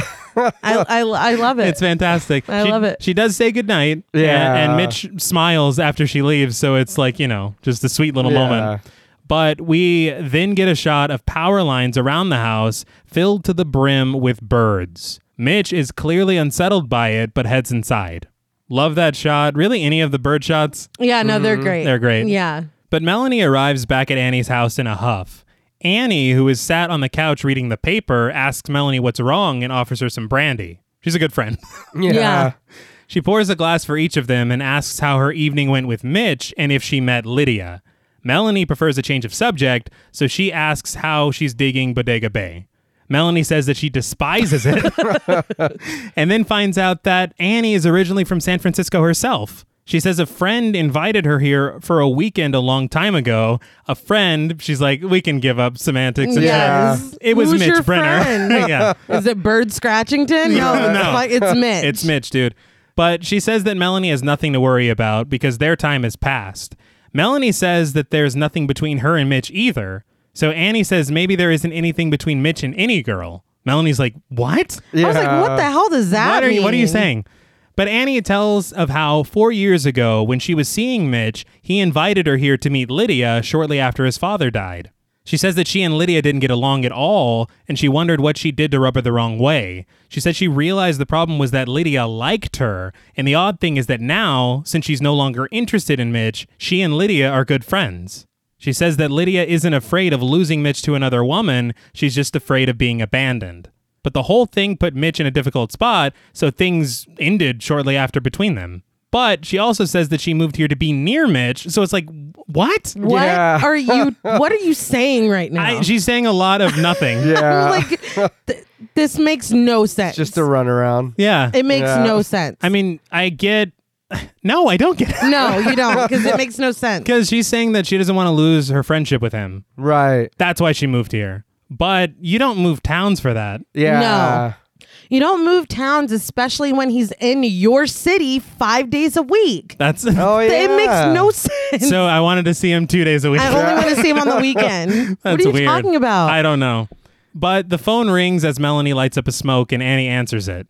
It's Mitch calling for Melanie. Melanie takes the call and Mitch apologizes for everything, with Melanie telling him that she isn't angry. That's when he invites her to Kathy's surprise party and Melanie agrees to attend. Annie sits there smoking, and when Melanie gets off the phone, she tells her that she'll be at the party too, helping out. I just want to point out the fucking audacity of this man Yeah. to Yeah. call Annie's house and ask for Melanie. Not you. Well, what are you doing, dude? it's not I'm like she sorry. has a cell phone. Listen, But I don't still. I don't care. I don't care. All right. I mean, I get it. I, don't get it, care. but- He knows their history. it's audacity. That's Yeah. the only that I, She said am there shook. was nothing there. Stop it. I mean, you know what? I'm thinking maybe Lydia should be less pissed about these women and more pissed about her son just fucking flashing his Yeah. trash all over town. Because it seems like he's got a bad habit, right? Mitch It is no sounds Sharon like it. Stone. okay? You're- Mitch Brenner is no Sharon Stone. Nay. Hmm? I just can't. Are you stupid or are you just that ignorant? Like you, you pick one. Both are bad. pick one. Doesn't seem like he cares. He's no, just- he doesn't. And then sh- sh- this woman's coming to your house to help your mom for your Yeah. little sister's party, and you're like, "No, but the new one, the Yeah. blonde one, are you coming?" It's like, what? It's unbelievable. I just can't. I No. know I'm gonna get f- probably made Bro- fun yeah. of for being so upset about But this, but in it's all- so disrespectful. In all fairness, Mitch gets no shit for this, no, no. that's what I'm saying. but it's it's really fucked up. But Melanie says that she isn't sure that she should go to the party, and Annie's like, "Look, it comes down simply to do you want to go?" Melanie says yes, so Annie's like, "Go." Melanie thanks her, and then there's a loud knock at the door. Annie opens it to find a dead gull that is smashed into her front door. She says it probably got lost in the dark, but Melanie tells her that it isn't dark outside. In fact, there's a full moon. and that made me laugh because we like have to sit in that moment for a minute. but it's not dark. There's a full moon. And they look at each And other, then we, yeah, we just sit there. just suspicious for like five whole seconds. Yeah. Yeah. Again. You're like, you didn't could either. have, John Paul's like, that's five seconds that could have been cut. Yeah. I don't know why it made me laugh that it faded to black Yeah. and like think we about had, that we shit. had to sit in the moment. One thing I do want to point out, I'm trying to keep my birds just clear because there's gulls, there's crows, there's ravens. I also learned from looking it And- up that a titmouse is a bird, so I do apologize publicly today for Thank fucking you. roasting Thank you her. very much. But what's funny is I was just like, all right, it's a mouse. Yeah. well, I thought it was a mouse. I just want to say it too easily could have been a mouse. So we were both right. It's There we fine. go. Yeah. But mostly me. Go on. Moving on. That next morning, we're at the birthday party and we see Melanie and Mitch walking together toward a secluded area overlooking everything. I kind of laughed because I thought Annie was being cool as shit last Mm-hmm. night because she should have. I'm angry for her. Mm-hmm. Right. Mhm. She should have been mad, but she was just like, "Do you like?" She was being a good friend, even though they're Yeah. not friends. But I laughed because she could have given Melanie a new outfit. Yeah. she wears this like green three piece Yeah. situation the entire film. It's like Marge with that Chanel suit. it's like she's gonna cut the sleeves off tomorrow. She's like, "We cool, but we not that cool. You're not gonna be Mm, no. wearing my clothes." Well, it made me laugh because she showed her like a shitty gown or whatever she bought at the Yeah. yeah. It- for yeah to sleep in. and Annie was like, "Look, you can have some brandy, but you can't use any of mine." Yeah. But Mitch gestures to the hillside, which I'm certain is a matte painting. Absolutely. There are times where you're not sure, but this one I am sure. but they toast each other with wine, and Mitch asks why she has to head back to San Francisco in such a hurry. She says she has to get to work, which surprises Mitch. As it turns out, she has several jobs one at a traveler's agency, one studying general semantics at Berkeley, finding new four letter words. sure. I'm like, is this a joke or Can is it? I take that clause? Yeah. Oh shit. But the last one she just refers to as her meeting and lunch. I was like, really, only one of these is a job. lunch is not a job. If it was, I'd be making six figures. but she says that the meeting is basically a fundraiser to send a Korean child through school. I was like, all right. All right. Okay. I- yeah. She doesn't elaborate at all. Well, nor should she because it's none of his fucking business. In all fairness, do we hate Mitch now? I don't like Mitch. I didn't. I I'm arriving at this as we're sitting here because he takes every opportunity to insult her. He does. or to be like, come on now. Like, I know Wow. she's a trickster, but. If you think that lowly of her that you're like, you have a job, it's like, why are you begging her to stay? Why are Right. you trying to make fetch happen when you're being very rude? Right. And he shouldn't have been calling fucking Annie's house Name. trying to get in another woman's pants. I don't right, like it. all right. I don't like it. It's like, is your uh, cute friend there? I don't appreciate it. No, it's not good. But She then tells him that when she was in Rome, it was so easy to get lost, so she decided to find something when she got back to the States. Going through her schedule, Mitch finds out that her Fridays are always free, but she admits that she sometimes goes to bird shops on Fridays. Cute. Yeah. Yeah. He says that he's glad that she does. All right, Mitch. That was that was decent. Yeah. You'll allow it. One. He is a lawyer.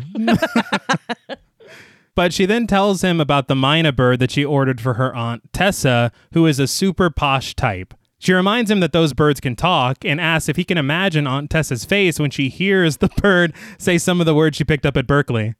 So, well, yeah. is it profanity that she's learning in school? Like, I what's going on? And is she just going to be staying up all night? She's like, all right, now say, fuck Aunt Tessa. Yeah. Well, don't say Aunt because she'll know it was me. Yeah. But Mitch tells her that she needs a mother's care, and things suddenly grow cold. She turns away from him and says, Not my mother's. She says her mother ditched her family when she was 11 and ran off with some hotel man in the East. He asked if she ever sees her mother, and she says that she doesn't even know where she is. Then she facetiously says that she should go join the other children, and she and Mitch go and rejoin the party. I feel like these people all have these really elaborate stories Yeah. Uh-huh. for kind of no reason. I think there there's a payoff to this moment later, but it's very elaborate. because A hotel man from there. I'm Yeah, like, what are you? yeah, All right. and I don't know what Aunt Tessa has to do with anything. Not a Mm-hmm. goddamn thing. No. because we've already established that she's rich, Right. All that shit. It could have just been her bird. Yeah. like it's fine. But Annie, while blindfolding Kathy for a game, watches Mitch and Melanie almost longingly. Yeah. Cause she wants Mitch. She can say all up and down all day long. Oh, I just want to be his friend. No, Right. stop. It's complicated. Yeah. But Lydia comes out of the house with the birthday cake, watching them too and looking incredibly pissed off. a child points out a bird approaching fast and it very quickly swoops down and hits Kathy in the head. And Kathy's like, no Yeah. touching. Yeah.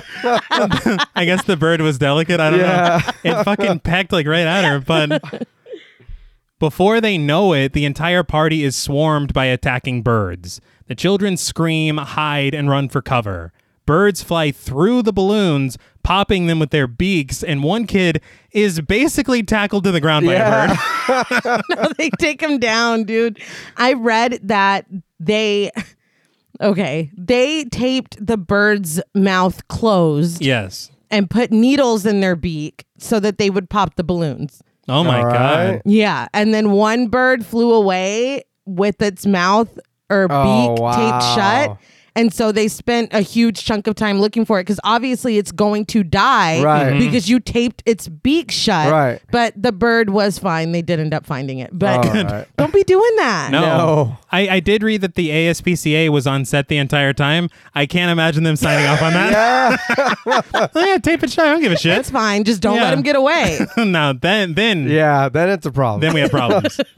but Annie cries to the others to help her get the children in the house. Mitch slaps the shit out of a bird that's attacking a little girl and scoops the girl up and carries her into the house. Melanie uses her green, very worn jacket yes. yeah. to frighten a bird off the back of another little girl and snatches her up as well. The birds circle around the party in a frenzy as everyone rushes inside the house. As soon as the last people head inside, the birds just scatter. So I read on IMDb that they trained over 3,200 birds for this film. Damn. And I, I know I said that some of them were mechanical, but Right. there's a lot of shots where they're just there's no way that they could be mechanical. Yeah. Right. They have to be real birds. And I guess one of them was when dude got away. Yeah. But there was a guy called Ray Berwick, and he was responsible for training like the majority, if not all, of these Mm-hmm. birds. And they used a bunch of different methods to get the birds to do what they wanted them to do. Right. One of them was like when they attacked Kathy, they put bird seed in Veronica Cartwright's hair. and so he was just hungry. Like, go Right, get it. right. Yeah. And the way that they get them to appear like they're attacking the camera is Mm-hmm. they put meat in the camera lens. Oh shit. and so the birds It just works. go for it All right. Yeah, it works. but they did say that there were a lot there were a lot of bird related injuries. Yeah, I think? bet. and so also birds got injured too. Oh no. And so they built like an aviary that was like a pet hospital. Damn. wow. Yeah. On If- set. okay, if you have to build a pet hospital Yeah, for that's the amount a of lot. animals getting hurt on Yeah. your film, Maybe we should take a step back. you should rethink things. But Annie looks out to the birds and remarks, That makes three times. Melanie steps outside with Mitch now that the birds are gone, and she's like, Now, this isn't like normal Bodega Bay shit, is it? Yeah. But she recounts all three incidents, and after telling him what happened with the bird last night at Annie's house, since he wasn't there for it, she's like, What is happening? He says he'd feel better if she stayed and had something to eat before heading back to San Francisco. And the two girls who are getting their asses pecked to hell just stand between them, staring up at the sky in fear. That night, Mitch is portioning out sandwiches when Kathy walks in with a pot of coffee asking where Annie is. Mitch says that she went back home to take a call from her sister, and we can hear the lovebirds chirping noisily in the cage. Yeah. Kathy's like, What's wrong with him? L- Lydia's like, What's wrong with all the birds? I'm sorry, I'd be letting them outside. yeah. Join, join There's your people. something going on. Yeah, I don't trust you this close. but they just throw like a sheet over the cage. It's like sleep tight. Go to Yeah. sleep. yeah, we're done. Lydia tells Midge to make with the grub because she's sure that Melanie wants to hit the road. Kathy asks Melanie to stay the night, and Lydia's face is like, Stedman Graham, if you fuck this up for me. She's like, eat and get your Yeah. ass out of here. Mitch adds that the roads can be dangerous at night, but Melanie insists on taking the freeway because it would make things easier. Lydia's like, yeah, yeah, the freeway. Yeah. it's quicker too. But the lovebirds suddenly stop chirping, and Melanie notices a solitary sparrow on the ground inside. Melanie calls out to Mitch in concern, and suddenly, dozens of birds explode from out of the chimney. What in the Harry Yeah. Potter is going on? what the fuck? I dude? don't know. I look, there are parts of this movie that I remember. This was not one of them. Yeah. So when that happened, I was like, are you fucking kidding me? It's a lot. Yeah, it is. The group just cowers from them, and Mitch snaps into action. He yells for them to cover their faces and their eyes and opens up a window and throws the coffee table over the fireplace. As they screech violently, Melanie grabs Lydia and Kathy and takes them outside, with Mitch following close behind. So, the funny thing about them shooting the scene is that Tippy Hedren said when they got the birds through the chimney, Uh huh. they were super chill. And Did they're- it piss him off? it pissed off the filmmakers. Yeah. They're like, go nuts. Yeah, what are you doing? But they would just walk around, hang out at the fireplace. And so all of these birds were that sodium mat. Oh, Wow. Uh-huh. Yeah. There were no birds in this scene. Oh, Holy Man. shit. Yeah, And- it, it, it looks good. It Yeah. does. The way it's shot, it's so funny to think they're just reacting to nothing. Yeah. But then again, isn't that every goddamn Marvel movie? Yeah. I mean, that's true. I read that Hitchcock would, when there weren't actual birds around and they were supposed to be reacting Uh-huh. to birds, he would have a drummer come out and do the Yes. Mm-hmm. fast drum. There's And- one scene in particular where Uh-huh. he utilizes it and it's a lot. I was going to say, I wonder if he did it in this scene because there's nothing there because this is very frantic. Yeah, there's and there's no way that you can know how scared you're supposed to be. No. Uh, that makes sense though, because I was like, why are why is nobody trying to hurt these birds? They're just I like, don't oh, know. shit. yeah, they're Yeah. just like, oh, g- get away! Oh, are you kidding? Hit one of them, something. Clomp their heads together. fucking Three Stooges. but the scene dissolves into later that evening with everyone back inside the house, along with Deputy Al Malone, played by Malcolm Atterbury. Al picks up a dead bird and remarks, Yeah, that's a sparrow, all right. Get the fuck out Yeah. of my house. Thanks for stopping. oh my god i would have been pissed yeah. He actually blames them, though. yeah, He says that they had the light on. I'm like, Are they moths? I, I- thought, I didn't fucking Yes, know yes. birds did that. i didn't know we were supposed to have all the lights out No, No shit. nobody told me. But Mitch is over it and he says that they have to do something about this while Lydia picks up a broken teacup. Al's like, Look, birds, man. They get inside, they panic. It happens. Lydia urges Mitch to tell Al what happened at the party. So Mitch explains what happened with the seagulls and also adds that Melanie was attacked by a gull in the boat. Al, who I think is in the pocket of Big Bird, Yeah. he's like, "Well, we're the kids fucking with the birds." Or Lydia's like, Dead. "The kids were playing and the gulls attacked." He's like, "They were fucking with the birds." That doesn't sound like the birds I know. Mm, not at all. But Lydia disagrees and continues cleaning up. Al suggests that they put a screen on top of their chimney and offers to help, but Mitch declines. We see Lydia in the background straightening a painting of her deceased husband, and when she does, a dead bird falls off of it and she gasps. Melanie takes Kathy up to bed and offers to stay, which Mitch agrees that she should. He shows Al out, who calls the whole incident peculiar. I love that Melanie's just part of this family now. Yeah, she's because just they there. were attacked by birds. it's funny to me because I don't know that anything would have happened with Mitch if the birds didn't start attacking. No. yeah. Like this is the luckiest. She'd be back in San Francisco. yeah, and he would probably start dating another lady. Yeah. Yes. oh my God. Flashing that trash. But, but the next morning, Melanie puts on lipstick in the mirror in her nightgown while Mitch tends to the grounds outside. She overhears Melanie saying that she's going to take Kathy to school and then go check on Mr. Fawcett and his farm. They speed off in a truck, and Melanie continues to get ready. So there is a deleted scene here that was kind of a featurette on the Blu ray that I watched. Mm-hmm. And it's basically Melanie going outside to talk to Mitch as he's like cleaning all the dead birds off the property. I can kind of see that because later they're just standing outside at the Yeah. beginning of another scene and it's like, okay, Oh, yeah, I they're out guess they here were now. hanging out. yeah. So it's, I mean, it's odd that they cut that and left so much other stuff in, Yeah. Yeah. but it's like, I wonder what I'll revisit it in a second, but things move very quickly in a minute and I wonder if there was some like building on their relationship in that scene that got deleted. I think it Because- must have been they had on the thing it was the script and production stills Mm-hmm. because the footage of it is gone forever. Nobody knows. Oh. Holy Wow. And so I mean, you know, maybe that's why they deleted it. Well, Can you find the footage? oh, like, shit. oh shit. It's we don't need it. Tell It's Hitch we fine. don't need it. yeah. But later we see Lydia arrive at the Fawcett farm asking a farmhand if he's seen Mr. Fawcett. The man says that he hasn't seen him this morning, but he should be here. Lydia heads off to the house and knocks on the door. Getting no response, she heads inside calling out for him. In her search, she finds an entire row of shattered teacups, like the one that she cleaned up. It's like super ominous. Oh, Yeah. yeah. She ventures in further and in silence, making her way down a hall. At the end of the hall, she finds a bedroom in complete disarray, complete with shattered windows and filled with dead birds. But when she looks down at the floor, she sees two feet covered in blood. She looks up to see Dan Fawcett's corpse sat in the corner with each quick cut inching closer to his face, and we see two eyeless sockets pouring blood.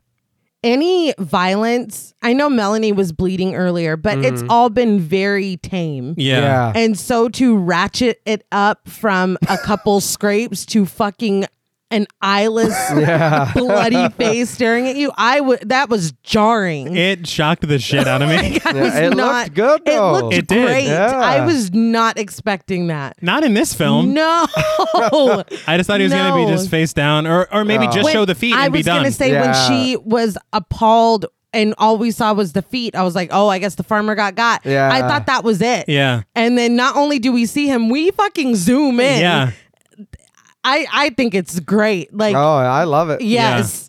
yeah. I love this a lot. They said Hitch- Hitchcock wanted to shoot it in such a way that with each cut, it's where your eyes would go naturally. So you discover his legs. Yeah. And then you look up, you see him. You look close, you see his face, and then you see his eyes. And Yeah. it's so well done. And you do the bender because oh yeah, Yeah. it's chilling. It's like genuinely chilling. it is. And this is when I was like, okay, so I guess the rom com's over. yeah, this is a new movie now. Yeah, Yeah. You know what? It's almost kind of like audition in a way. kind of. Yeah, False sense of security. This ain't a love story. not no mo. But Lydia drops her purse and runs out of the house breathlessly. She stops at the farmhand but doesn't tell him anything, instead, hopping back into her truck and pulling away. He doesn't ask her anything either. Yeah. no, wouldn't you be uh-uh. like, what? What happened? Or Yeah, is what's he going okay? on? Yeah. Yeah. He's like, I scooped his eyes out. Did You you see what I did? shit? but in a in a wide shot, we see her speeding down the road, a trail of dust behind her. I watched an interview with Alfred Hitchcock on YouTube, Uh-huh. and he had said that on her way to the farm, that shot he ordered all the dirt to be wet down so that it wouldn't fly up, and then on her way out, he wanted that you know giant trail of dust and dirt to kind of speak to how frantic she is. And I was like, I never even would have like of course you notice it trailing behind her because it's very striking, but the fact that he was like, I don't want that on the way there. I only want that. I thought that was really like super interesting because it works very well. He said it was an emotional truck. He did call it an emotional track. he did. The way he thinks, film wise, Yeah. Right. Yes. Film, Film-wise. specifically. is very interesting and there's a lot to be learned from it because he really whenever they said he was helping cut this film with the editor uh-huh. he would watch sequences and he'd be like cut two frames from that shot cut one frame from that shot he was had an eye. particular Yeah. Yeah. and specific almost there's one scene where he almost pulls a fucking kubrick but i guess it'd be kubrick pull, pulling a Pulling a him. hitchcock but we'll talk about that in a bit Okay. it's going to piss you off. But once Lydia arrives home, she spills out of the truck sobbing. This is when they're just chilling in the yard and Yeah. she's in her fur and her nightgown. And I'm like, Like, wait, "What? can what?" we talk about what was going on Yeah. here? Mitch and Melanie rush over to her asking what's wrong, but she pushes past them and runs inside the house. We fade into another scene a while later with Mitch putting on his coat, telling Melanie that Al called and wants him over at the faucet place. I'm not sure why. No, I don't. Yeah. He's not the detective. No. Uh, I guess Lydia's just a woman, so he needs another man to confirm. Are these eyes really pecked out? Okay, okay. Okay, cool. I'll write it. I'll put it in my notes. I, I- I didn't Stupid. understand He- that. this had none of this had anything to do with Mitch. maybe No. all. maybe if they were telling him, "Hey, bring your mom back over here." Yeah. But why are you, why No. him? I he can't- wasn't even there. He can't No. confirm anything. That's a dead. That's a dead man. Thanks, Mitch. But I feel like you knew that. but Mitch asks if Melanie will be all right, and she says that she will as she makes Lydia a cup of tea. He leans in and kind of sniffs her hair a little. he kisses the Yeah. back of her neck. Is that what happened? That's Yeah. what happened. I was like, we're at back of the net kisses now. That's, what That's- I want to know. What happened outside? He's like, the world's in it, baby. that was the same thing I wrote. I was like, "Wh- "What just happened?" What is Yeah. because you happening? guys move really fast. We were mad at each other yesterday. I just don't. I don't get it. But then they embrace with Melanie telling him to be careful. Yes. They cling to each other as they walk to the front door, and he tells her to be careful as well, and they share a kiss before he leaves. They Yeah. kiss, kiss. Ki- yeah. I don't know. I sure, man. Uh, Annie's somewhere pissed the fuck off. Yeah. She feels it. She knows. But Melanie returns to the tea, bringing it into Lydia's bedroom. Lydia thanks her for the tea and asks where Mitch went. She tells her that Al wanted him at the Fawcett Farm and says Al also sent for the Santa Rosa police. Then it hits Lydia. Is Kathy all right at the school? Melanie tries to set her mind at ease, but Lydia says that she keeps seeing Dan's face and is worried about all the windows at the school, considering all the windows at the Fawcett house were broken. Fair. Yeah. Lydia says that she wishes she were stronger and that her husband gave her strength, but now that he's passed away, all that strength is gone and she's all alone. She asks again if Melanie thinks Kathy is all right, and Melanie reminds her that Annie's there too and that she'll be just fine. Lydia says her husband also related to the children better than she ever could, and she wishes she was able to be like him. She sips her tea and says that she misses him. She says sometimes she thinks that he's still here, even getting up to make him breakfast in the morning, and then she remembers. That's so sad. Yeah. It really is. She says that Kathy is a child and Mitch has his own life now, but she's glad that he stayed here today because he makes her feel safer. So, this whole time, you think of her as this like single minded jerk, Yeah. Yeah. but she's really going through it. She always looks worried. Yeah. She does. She's And- got reason. To. Yeah. even before, though, even when it was just about Mitch dating. Yeah. yeah. I appreciated this because, like you said, we get a lot more, like, Lydia's a lot more fleshed out here Mm-hmm. because her relationship with her son is like very weird to Yeah. me. Like, it's almost like her husband died four years ago, but Mitch would have still been an adult. Uh huh. and he had to step up and like be husband junior. I don't know. It's very odd. Well, they are running an entire farm. Okay. I don't. I've never run a farm. I don't know. What, I don't know what anything anything Yeah. about that means. he he talks to his mom really weird He throughout the does. movie, He does. and I I I always just call my mom mom, Same. No, or he's mother, dear or- and darling. and- yeah, Yeah. I don't- it's it's Uh, You would- strange. You would think that she would be calling him those things. yeah. exactly. And even um, Annie was like, "No, it's not an Oedipus situation." But like the fact that you brought up Oedipus at all, Pretty when fucked up. y'all have a really weird. Y'all are weird. Yeah. Like, y'all Yeah. are weird. I, I do want to point out that there were theories online that her seeing Dan's eyeless corpse triggered thoughts of Oedipus with how that ends. Oh And- yeah, Uh-uh. because Oedipus is like, Yeah. Yeah, I want to see that shit. and and so that's why they think that in this scene she's kind of easing up because she's like, "Is that where I'm leading? I need oh, to fuck. chill. I need to chill. But I think this at least is like, okay, you're scared. Yeah. And that's why you're kind of clinging on to your son a little bit. Right. Cause I was side eyeing Yeah. y'all this whole movie, yeah. to be honest. And it's funny because Annie told us all this already, Yeah. Yeah. But hearing but it, it's yeah. different because hearing her say it, you it humanizes her. And her, Oh, be- yeah, yeah, yeah. Mm-hmm. You know? and her being softer in this moment because she's very like, nah, bitch, eat your food and get the fuck out of my house. when are you going back to San Francisco?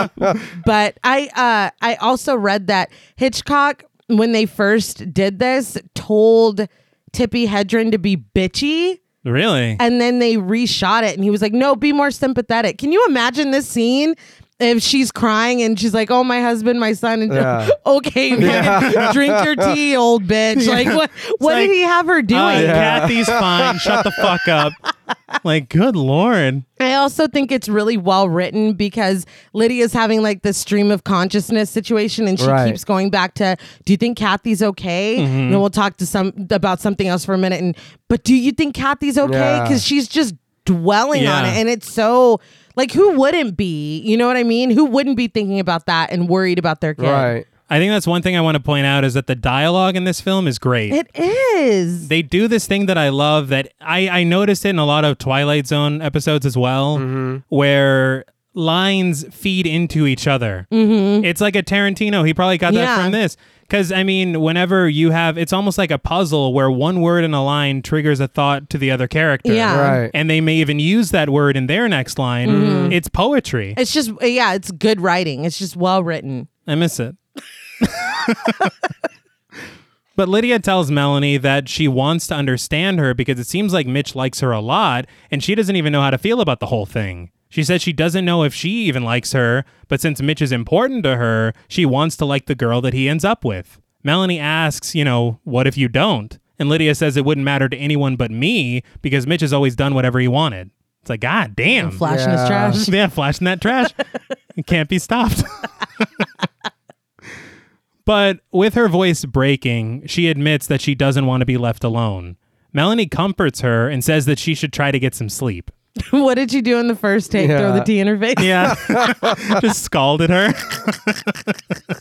Hitchcock's like, that's too much. Dot, dot, dot, walk.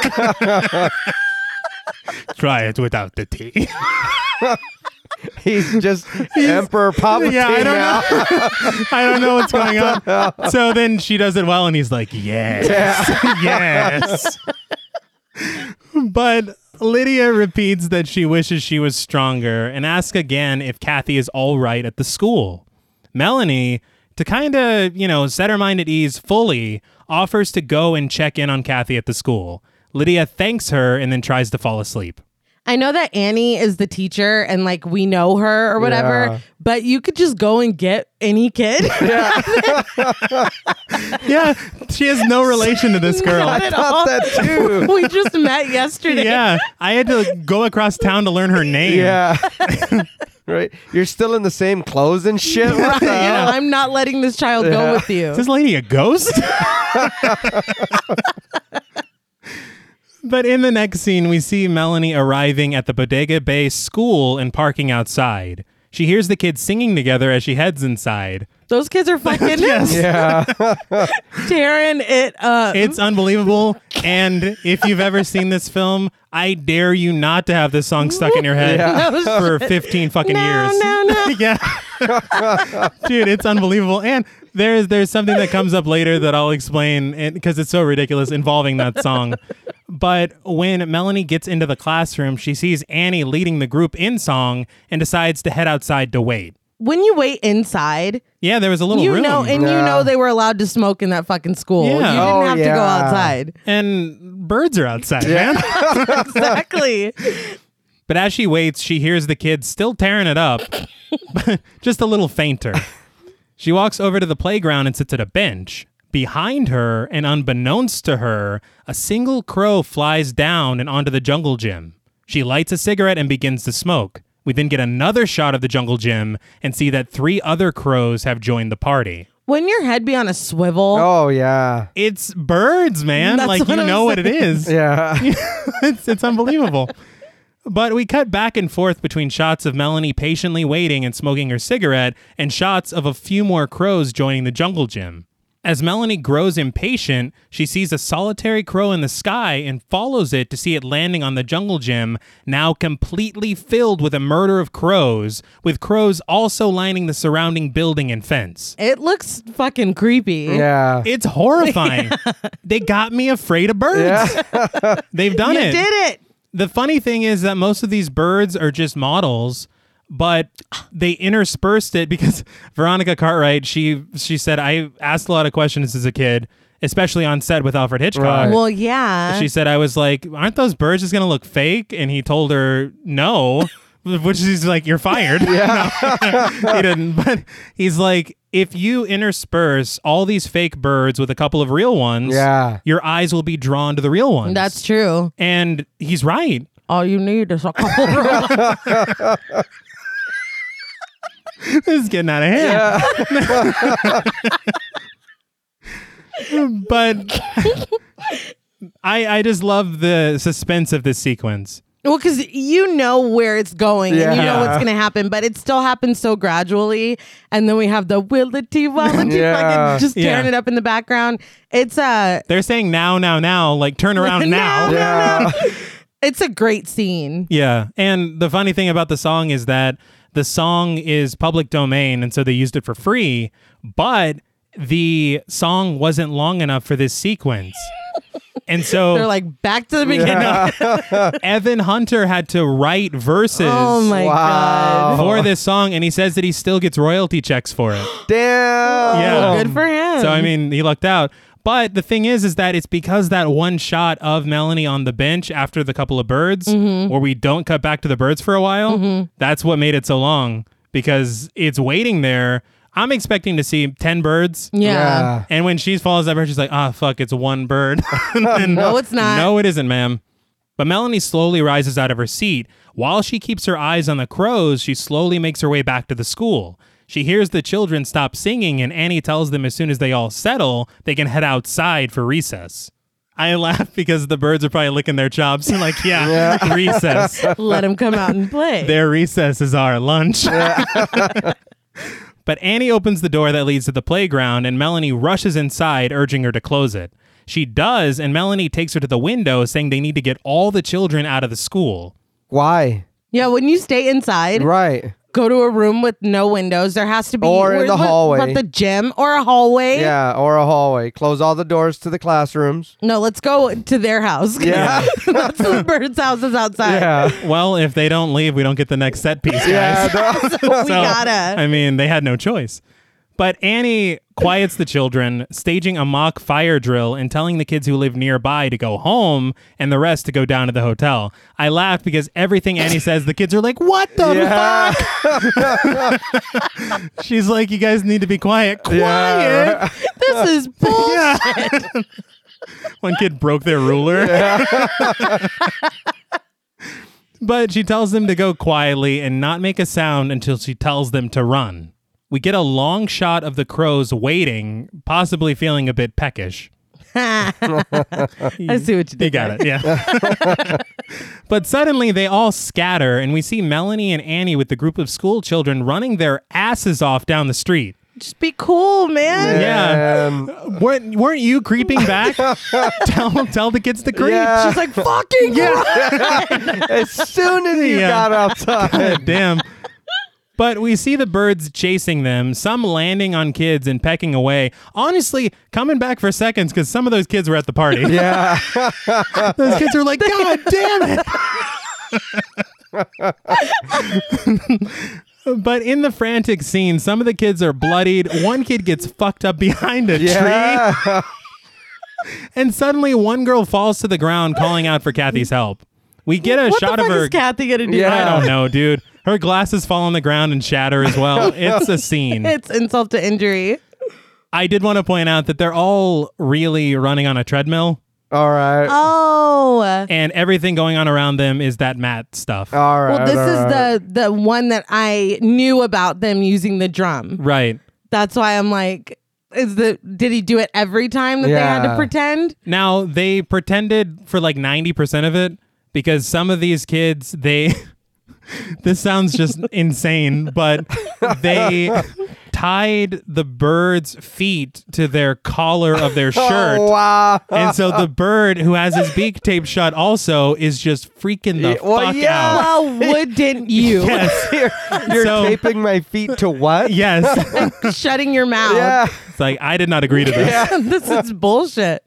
But and then also some of the birds are just hand puppets.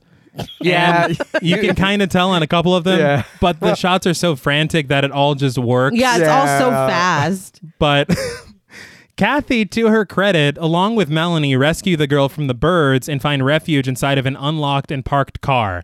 That wasn't her car because she parked in front of the Yeah. school. I thought it was. so did No. I. I was Did like, she- did everybody just leave their car unlocked in well, the she 60s? Yeah. reaches to start it. Yeah. Like, Why did you think you Yeah. could? the fuck was that?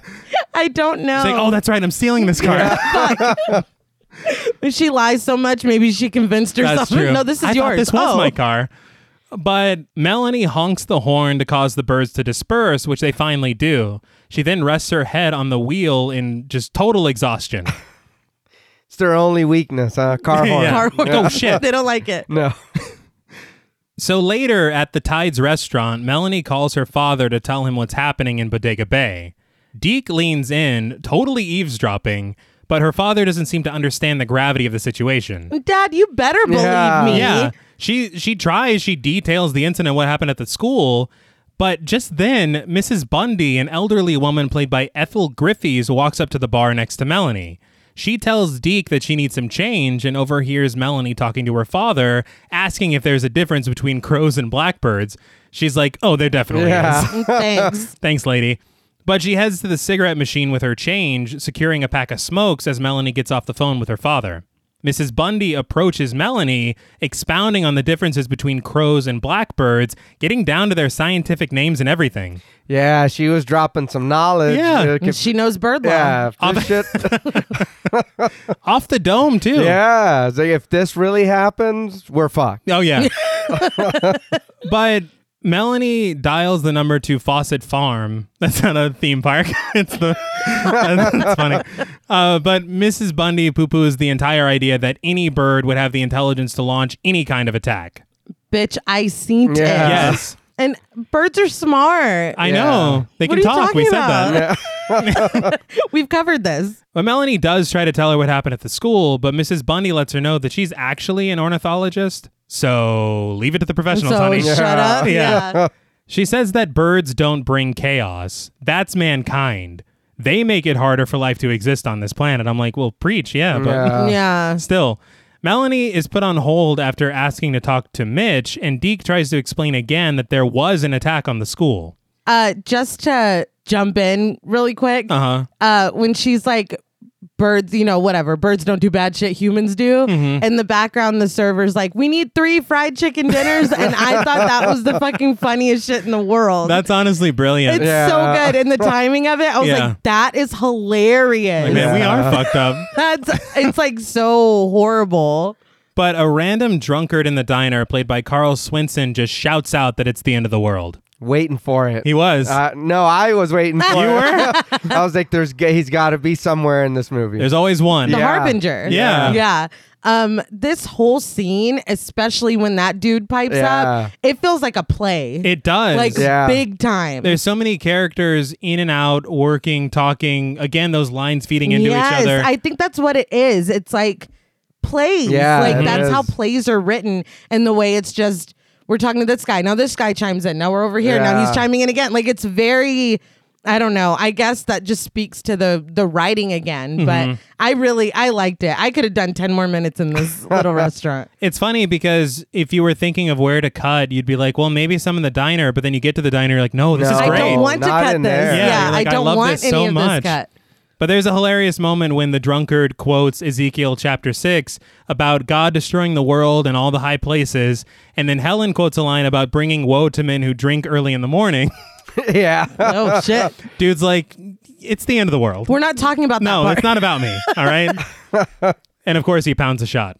But Mrs. Bundy says that she doesn't think a few birds equal the end of the world. Then Melanie tries to tell her that there were more than a few. Mr. Shoals, a fisherman played by Charles McGraw, speaks up, saying that last week a ton of seagulls wrecked some of his boats. Then a random mother, played by Doreen Lang, complains to Helen that all the bird talk is scaring the children. So Helen tells them to keep it down. Deke's like, dude, I'm scared too. All Yeah. right. I don't give a fuck about them. Fuck them kids. but Mrs. Brady tries to rationalize the entire thing, saying the gulls were probably after the fish. Melanie says at the school, she thinks the birds were after the children to kill them. I laughed because the old lady's like, "Why?" and she's like, "To kill them." Like, what- what Dude, do you I want don't know. They didn't have any bird seed in their pocket. No shit. from- The children are not fish. I don't No, know what so- to tell you. Sorry to break it to you. but Mrs. Brady shoots it down, saying after 140 million years on this earth, now is a strange time for the birds to declare war on humanity. So I just want to point out I love this interesting mishmash of science versus religion. Yeah. Yeah, Because the real answer here is that sometimes weird shit just happens. it just Yep. happens. And to me, I feel like this had to be at least thought of when they wrote The Mist. Absolutely. It Mm-hmm. yeah. feels like it. It feel, I maybe that's why I liked it so much. Is it does feel and we talked about some of the stuff in the mist feeling like a play as well. Uh-huh. Right. I maybe that's why I like this so much. I'm like, oh shit, where's Mrs. Carmody? yeah, fuck. It's that concerned mother, dude. yeah. I mean, wait a minute. Yeah. But a traveling salesman played by Joe Mantell sits at the bar and says Shoals should have just shot the birds. He says everyone should get guns and wipe them off the face of the earth. I don't know about all I that. know. God damn, dude. I've never seen anyone so angry at birds That before. birds- I know I said the other dude was in the pocket of Big Bird, but I think this salesman is in the pocket of Big Worm. but Mrs. Brady says that that would be impossible with over 100 billion birds on the planet Earth. The drunkard reiterates, it's the end of the world. Shoals starts to rationalize as well as the mother tells her children to finish up so they can all leave this bird talk behind them. Mm-hmm. The mother's son is like, Are the birds going to eat us, mommy? She's like, Look what you've done to the your kid. yeah, well, they're right there. They are. It's fucked. But after Melanie says different types of birds were flocking together, Mrs. Brady calls it unimaginable. That's a little dramatic. Yeah. She says if that happened, they wouldn't have a chance. I was like, how powerful are birds? Yeah. She's like, We're we'd fucked." be fucked. But Sam, a cook played by Bill Quinn, comes out of the kitchen to see what's going on. Mrs. Brady tells him that they're fighting a war with birds. The mother gets all pissy, saying that they're scaring her children, and asks Mrs. Brady why she doesn't believe Melanie. She's like, What do you want them to do next? Crash into that window? And implores everyone to go home and lock their doors. She asks the quickest way to get the fuck out of here. Yeah. but like, don't you live here? Yeah. That made me laugh. 'cause Yeah. She's like, how do I leave? yeah. like, I what? wondered that too. That's fair. She's like, I've only been here my whole life. I've never left. But the salesman thankfully offers to show her the way after he finishes his drink. Just then, Mitch and Al burst in. Mitch asks where Kathy is, and Melanie tells him that she's with Annie. Why wouldn't you all stay together? I don't know. Yeah. Like, I that's got another nothing. odd decision made. Yeah, because she and Kathy were separated Yeah. from Annie. So they would have had to regroup and Yeah. then split up. Yeah. Oh yeah, I didn't even think about I that. don't get it. And we know that Annie has a phone because Right. asshole Mitch called Melanie on it. You're never gonna let so that go. if she went to the restaurant to use the phone, she could have just used Melanie. This makes no sense. no, it doesn't. I think maybe child labor laws. That's she, the only she thing. can't be in every scene. Okay. She's with Annie, guys. Come on. but Sam asks why they weren't at the school, and Al explains that they were at the Fawcett farm with Mitch spilling the entire beans that Dan Fawcett was murdered by birds. Al disagrees, saying it was a burglar that I guess ransacked his house, killed dozens of birds, and then pecked his eyes out. Is he a Wow, Batman villain? yeah. I just don't understand how this could even make any sense. But the salesman chimes in with a story from last year in Santa Cruz about birds kind of fucking up a town, and Mrs. Brady says that she remembers. Apparently, a flock of seagulls got lost in the fog and headed into the town where the lights were. Again, the moth theory. yeah. But apparently, they ruined a ton of buildings, and at the end of it all, nobody cared because they were gone the next morning. That's all it takes. You can do guess. whatever the fuck you want. Just As long as you leave. just leave the next morning. the damage was still there. I don't understand. but the mother is hurt enough and rushes her children out after the salesman downs his drink. Mitch tries to reason with Mr. Scholes, saying that the birds are out there amassing and they'll be back sooner or later. Mrs. Brady stays talking shit in the background, so he literally pulls Scholes away. Yeah. He's like, we can't. This is too much. But he tells him that we need to do something. Scholes is honest and he says, Look, I don't believe this, but I, I can help. He'll try. Mitch recalls the story told about the gulls getting lost in the fog, saying they could create their own fog like smoke bombs to confuse the birds. This is really feeling like the mist. Again, It is. It really is. them formulating their plans Yeah. and that old lady is definitely Norton. and shit. yes. It's like, hey, Fuck. But just then, Melanie looks out the window where she sees gulls swooping down, attacking a gas station attendant across the street. Oh man. Dude goes up. down. It's the funniest thing I've ever That's seen. So funny. But Mitch and several of the men rush outside as the mother and her children head back into the diner, and Melanie watches from the window.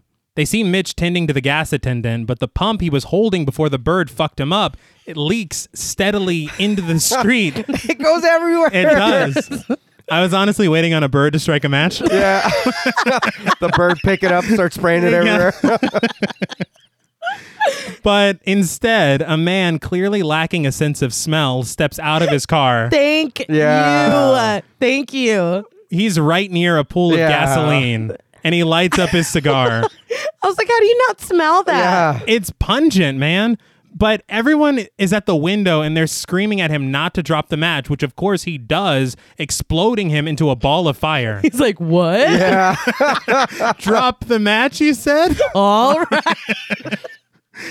But the trail of gasoline ignites as well, setting the pumps on fire. There is a hilarious couple, maybe three, four shots Oh man. every single inch that the fire travels, we get a shot of Melanie reacting to it. yeah. And it's like frozen stills. I don't understand what's going on. I told your sister, I said, what the fuck was that? I was like, I don't understand. He's like, we need more tippy. Yeah.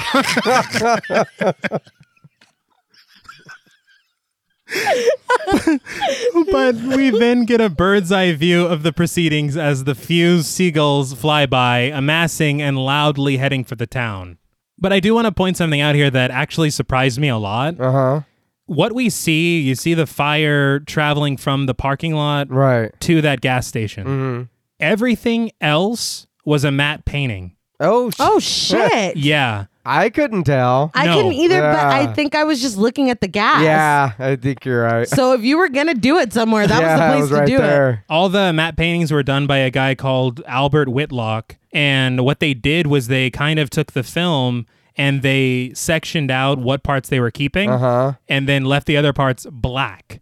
And Wow. so he had to draw on the like only copy that they had. Oh wow. No Yeah. pressure. No. Yeah. And it genuinely looks like it was just shot from above. Yeah. That's amazing. the houses, the boats, the water, all fake, all drawn. Right, there you go, man. Don't fuck this Yeah, up. seriously. No. what? What was this that is last- all we have. Yeah. Hate to tell you that, but I was I was just amazed. Yeah.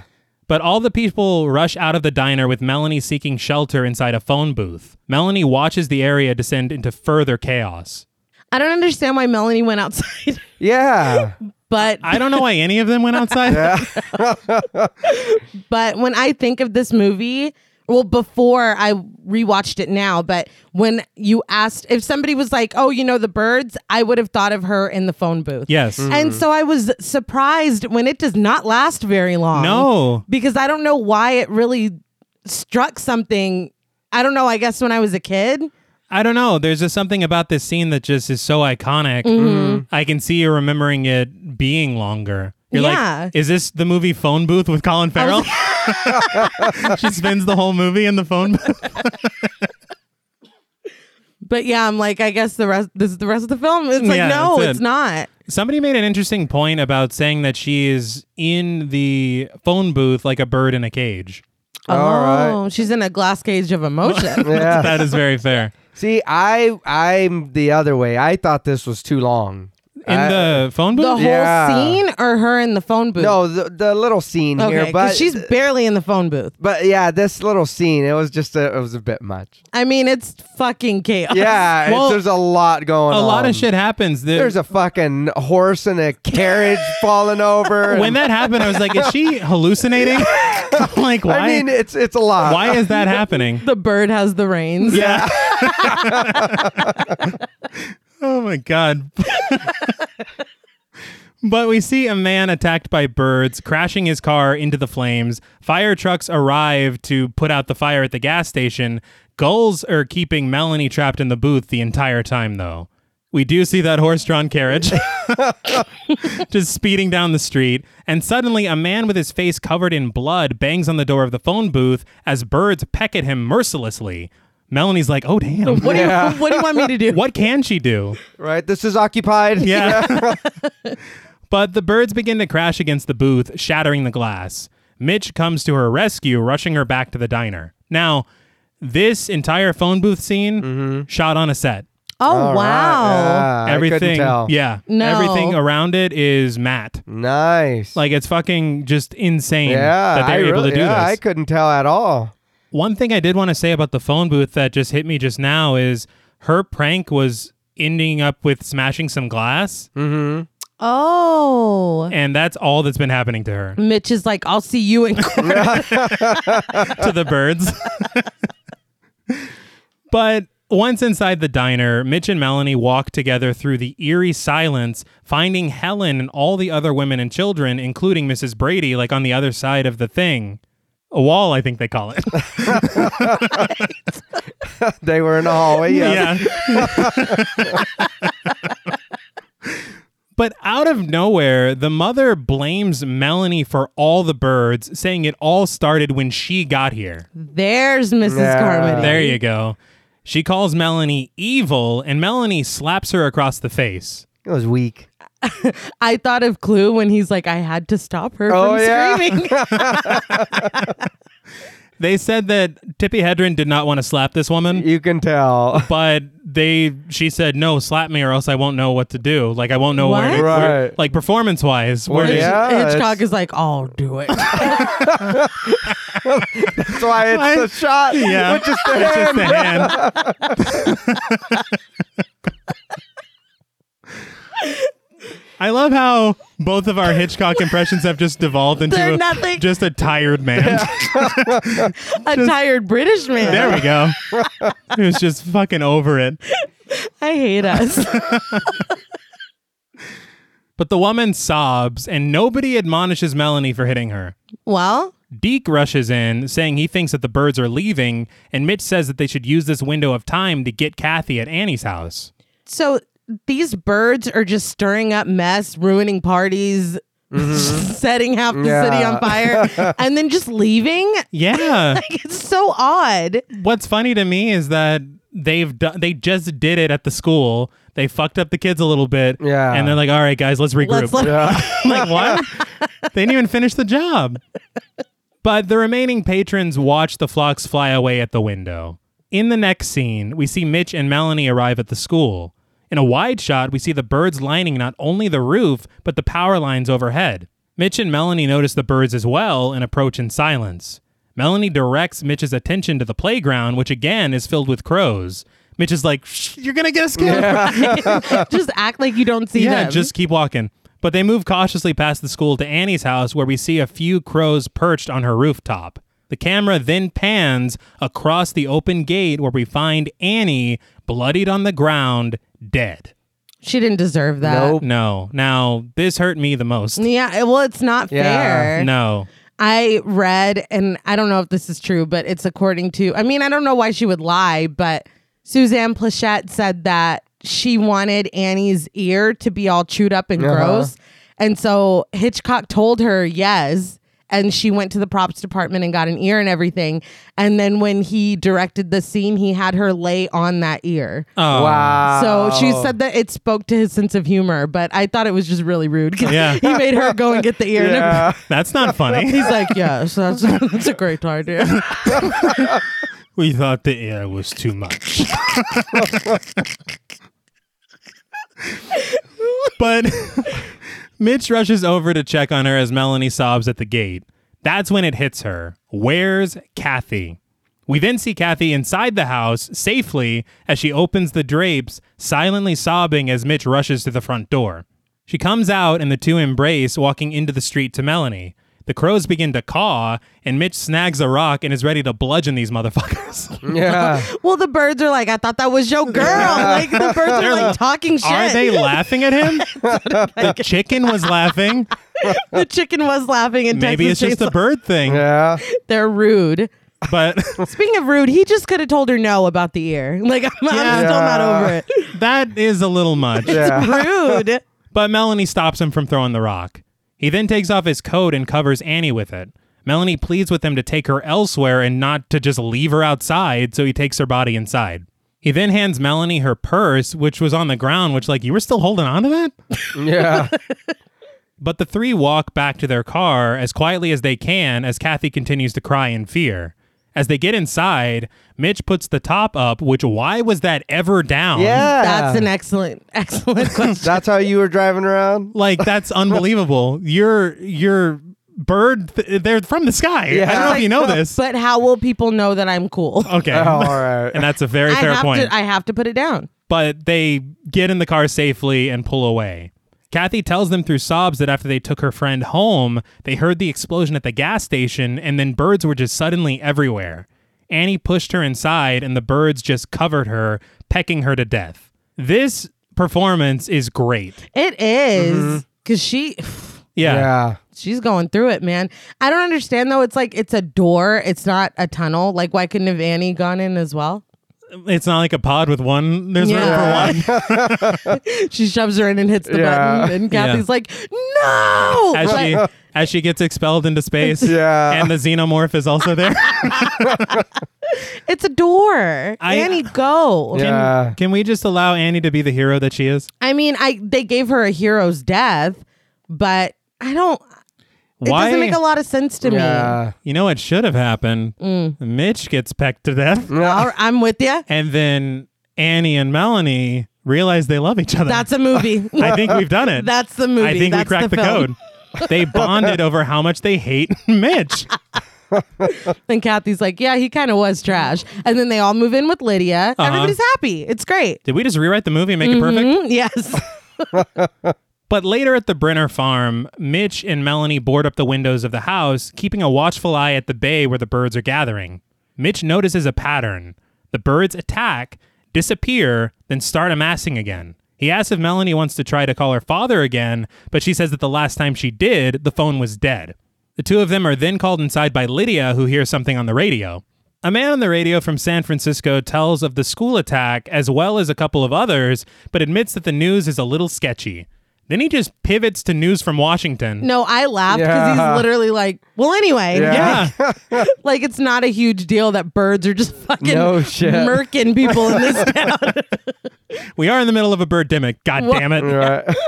But Mitch is annoyed and goes to collect more wood for the fire to avoid any more sneaky ass chimney attacks. Lydia double checks all of Mitch's work, then suggests that honestly, maybe they should just leave.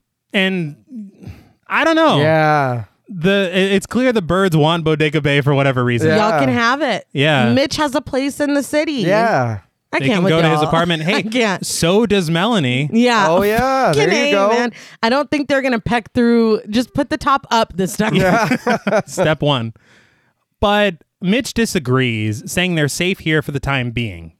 There's a clear pattern. Yeah. They even said it on the fucking radio. Yes. They get crunk, then they chill out, then they do it again. Mm-hmm. Yeah. While they're in the chill phase, get your monkey asses out of there. Yeah. It's it's a no-brainer. Don't sit and wait for them to get all keyed up again. And you said it yourself, Mitch. Mitch. He's like, actually, since they're really calm right now, we should stay put. Yeah. it's like, what? What the Make fuck it are you make talking sense. about? But Lydia continues asking questions, getting a ton of I don't knows from Mitch until she finally just blurts out, When will you know? When we're all dead? Mom, please. Darling, yeah. Yeah. Dear. calm down. She makes it worse, though, finally shouting, I wish your father were here. But then she quickly apologizes for the outburst, and Mitch asks her to make herself some coffee because coffee cures all. Uh, coffee does cure all, but like your mom is clearly No. having a moment. You could make her some coffee. Yeah. He's like, why, don't, you, get go in the make kitchen? He's like, what the fuck? he really is a piece of shit. Even Melanie made her some tea and she doesn't even fucking know her. I met her she was yesterday. rude to her. But Mitch and Melanie head outside to see a flock of birds heading off in the distance, possibly to Santa Rosa. Later, the group waits inside quietly with Mitch testing the barricades. Kathy asks if she can bring the lovebirds in the living room, and Lydia's like, Are you out of your rabbit ass mind? Absolutely fucking not. Mitch then goes to test the boards in the kitchen and eyes the lovebirds suspiciously. Yeah. I'm like, I know they're birds, but they're lovebirds, not fight birds. Well, none of these birds are supposed to be fight birds. That's fair. Well, unless they're drinking fight, Fight milk. milk. Yeah. hey. So you can Fight like a crow. Yeah. See? Oh my God. They knew. But returning to the living room, Kathy asks why the birds are doing this. They have literally no idea or explanation. Lydia then walks over to tidy up the teacups and takes the tray into the kitchen. Everyone stares as she returns to her seat unharmed. Were we supposed to think the lovebirds were going to fuck her up in there? Yeah. I thought they were. I was the whole time I was waiting for something to happen. Really? Because she was gone for a while. Because yeah, she's gone for a long time, and the birds have been like biding their time. They've been Yeah. like real unassuming the whole time. Uh-huh. Now you got her alone in the kitchen. Now's the time to s- strike. I mean, one of them picks the lock on the cage with their Mm. Oh, wow. beak. All right. See, it's their fault for building a beak shaped Yeah. block. that- That's on them. That's a design You're flaw. asking for it. But Kathy starts to breathe heavily. Then she's like gagging, and Melanie follows her as she gets sick in the other room. It's like, girl, you got bird flu or what? yeah. Goddamn. She looks pale as a dove. Yeah. But She got bird scratch fever. it just It just made me think of you since you said in any situation in horror That you would be me. throw up. that would be me. But as soon as the two return, we hear birds chirping outside. The sound grows louder and Kathy runs to the arms of her mother. Mitch feverishly adds more logs to the fire as Melanie cowers on the couch. I feel like the birds are literally saying like, y'all didn't leave. Yeah. You're Uh, That's still your here? fault. yeah. No shit. This was uh, the scene that I knew of as well with the drummer on set. Oh, okay. because honestly this entire sequence r- like kind of plays out like a silent film It does. but we then hear a crashing noise well okay i guess not a silent silent film but mitch moves the drapes to reveal a gull is trying to smash its way in grabs this gull by the face and starts beating its ass i the aspca must not have been on set for this part No, they went to the restroom. the uh the gull was like, here's Yeah. yeah. I thought he boarded up the windows. Yeah, what happened What to the that shit man his mom was like, You're doing a really shitty job. But we then get a shot of peck marks eating away at the barricades. Mitch tries to close the shutters, but his hand gets pecked bloody.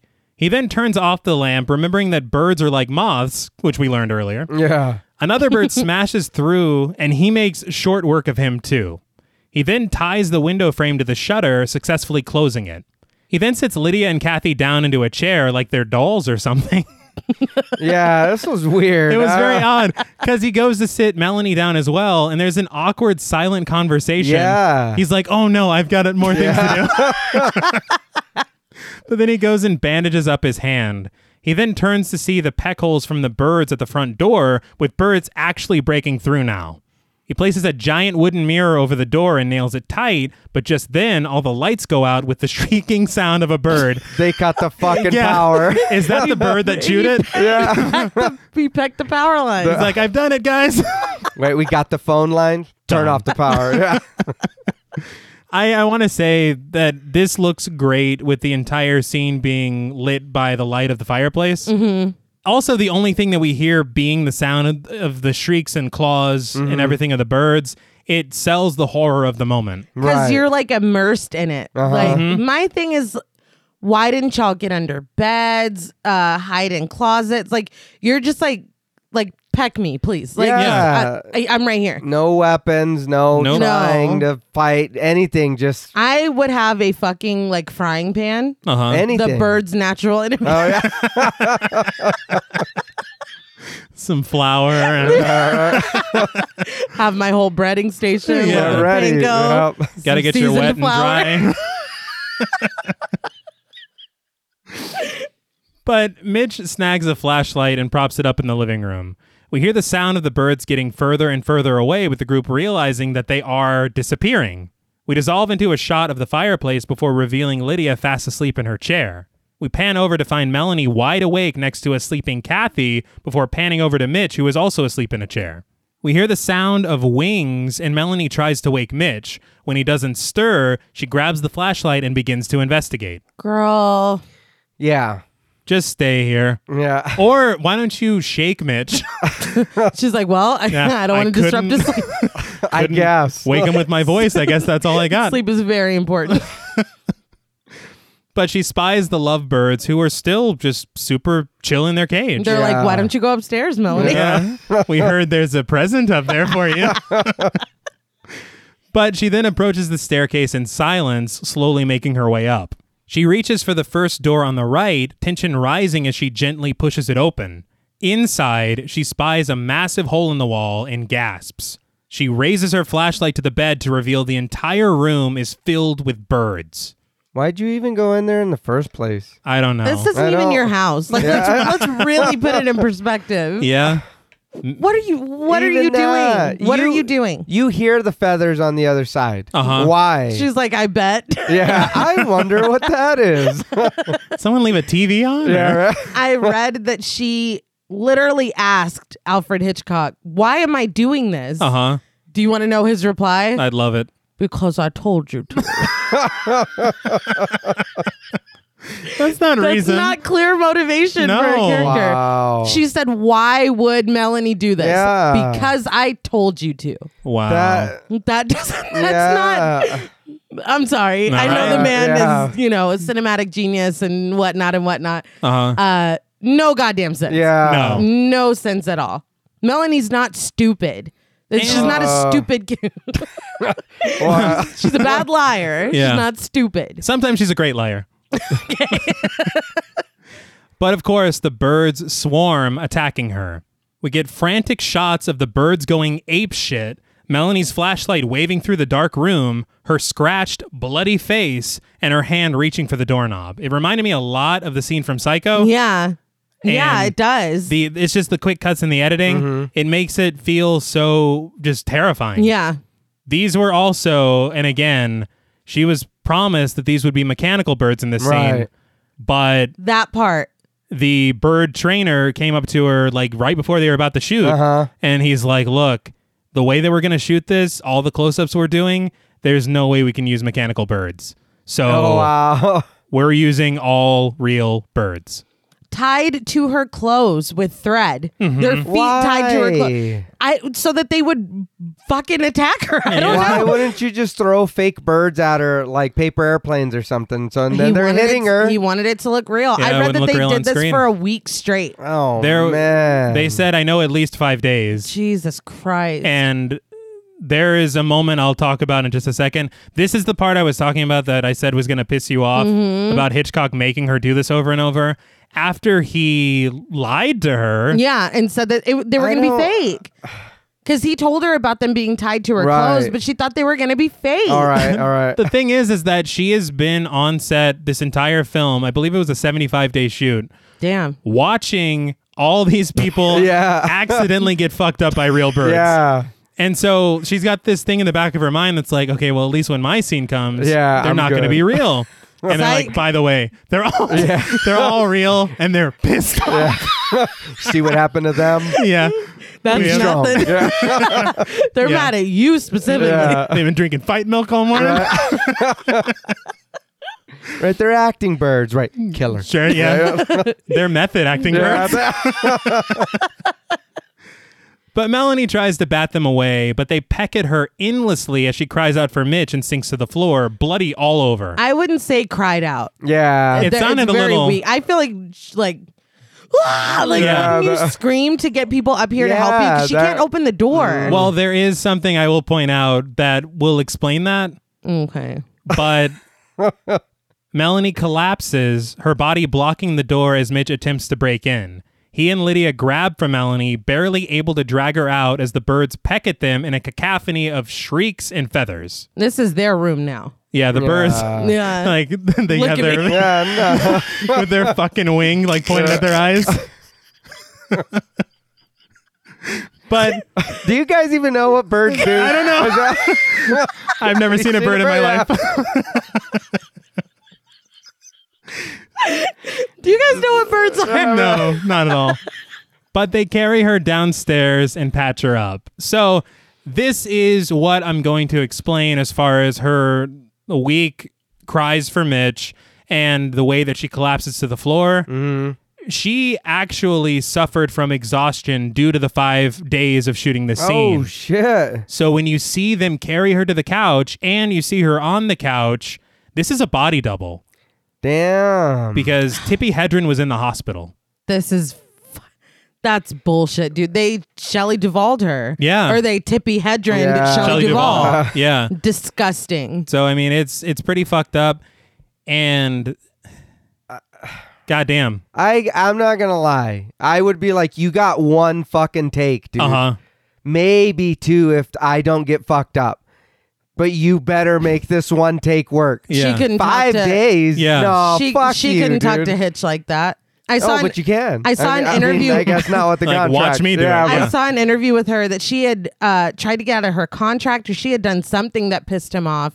And he was like, if you do this, I'm going to ruin your career. Yeah. And she, the interviewer was like, well, did he? She's like, yes, Oh yeah. he ruined my career. that was I think after Marnie. Yeah. and he i think sold her contract to a studio and then they were like hey we need you on set to do a tv series she's like what the Yeah. fuck are you talking about Oh my God. Damn. He was like Yeah. weird with, I read that because Melanie Griffith is her daughter, which Yeah. is insane. and dakota johnson is her And granddaughter so, calm down. okay yeah, isn't that crazy? Yeah. But that Melanie Griffith was like six years old, and Alfred Hitchcock gave her a doll that he had made of Tippi Hedren, of her mother, a very lifelike looking doll, dead in a coffin. and that Melanie fuck? Griffith was like fucked up about it. Yeah. well yeah she's like six. Well, yeah, A yeah. Little girl. He's like, here you go, little one. i thought she might enjoy this but but melanie stirs awake fighting against imaginary birds and mitch calms her he gives her some brandy to drink and more honestly just pours it at her mouth yeah. But Lydia dabs Melanie's wounds, and Mitch suggests that they head to San Francisco to get Melanie to a hospital. Oh, now Yeah. we should Yeah. leave. Okay. When the birds have rested. so, this is what I'm talking about where if you get a wide shot, you'll notice her face is covered. Wow. Ah. I mean, I know we're laughing because it's birds and birds seem really innocuous, but he really had her being attacked by animals Yeah. literally for five days. Uh, And the thing is, I mean, honestly, if, because I know that a lot of people could probably watch this movie and be like, dude, birds aren't scary at all. yeah. A, s- a swarm of anything, yeah. Their nails are r- sharp. they are. and their their beaks are pointy. Yeah. Like I wouldn't I wouldn't want to like if I see a like I've seen a vulture on a street one time. Dude, vultures Yeah. are fucking Well, see, scary. and I'm that- not fucking with that. That's what I was No. gonna say. Like a vulture or something like that. Um when you see one in real life, and Mm-hmm. we their live in motherfuckers are big. we, They we are. live in Yeah. Texas, so we've seen a few, Yeah. and they're huge, and they look like they want you. Like, Yeah. like they, they're, like this very- is just to tide us over. yeah. If we can get They're you, like, they have a hostile energy. I don't Always. They're very scary. but they did do insert shots of close-ups of Tippi Hedren as you see her freaking out about the imaginary yeah, birds. because that's her. That was all shot later. Lydia is worried because they don't know what's out there, but Mitch says they need to leave before another flock attacks. I, I know what's out there. Fucking birds. Birds are out there. But Mitch gets up and slowly opens the front door. We see the dawn breaking, dimly illuminating their entire property covered in birds. Mitch quietly creeps through the birds toward Melanie's car as the wind howls. We get shots of the birds covering the trees, the porch, lining the roof. The entire property is pecked clean. A few birds peck at Mitch as he makes his way, but they don't draw attention to the others. They're not even like, they're just like, Yeah. move your fucking. Yeah. Don't be lingering over here. This is our house now. yeah. I'm the captain. but Midge sneaks into Melanie's car in the garage, turning on the radio, which his mother did request he do. An announcer says the bird attacks have subsided, with Bodega Bay being at the center of them. But the attacks are spreading to other towns. Bodega Bay has now been cornered off, with most of the townsfolk escaping, but a few people still remain. a few idiots. Yeah. Yeah. Like, do they Mitch really stay Brenner. inside? yeah. they fucking name him. but the man says no decisions have been made regarding the next steps, but they haven't ruled out military intervention. They've noticed the pattern of attacks like Mitch has, but the reason behind it all still remains unclear. Mitch opens up the garage slowly, sneaking back into Melanie's car and starting the engine. He drives at a snail's pace to the front door, climbing out and heading back inside the house slowly. Lydia asks if he heard anything on the radio, but he doesn't give any details. Instead, they lift Melanie to her feet, assisting her to the front door as the group walks together. They open the front door, the morning light piercing them as they see the entire property filled with birds as far as the eye can see. The tension Mm-hmm. here is thick. Yeah. Like it's a lot. I did have a little chuckle though because I thought of the episode of The Simpsons where Homer Of goes course. into the daycare center. Yeah.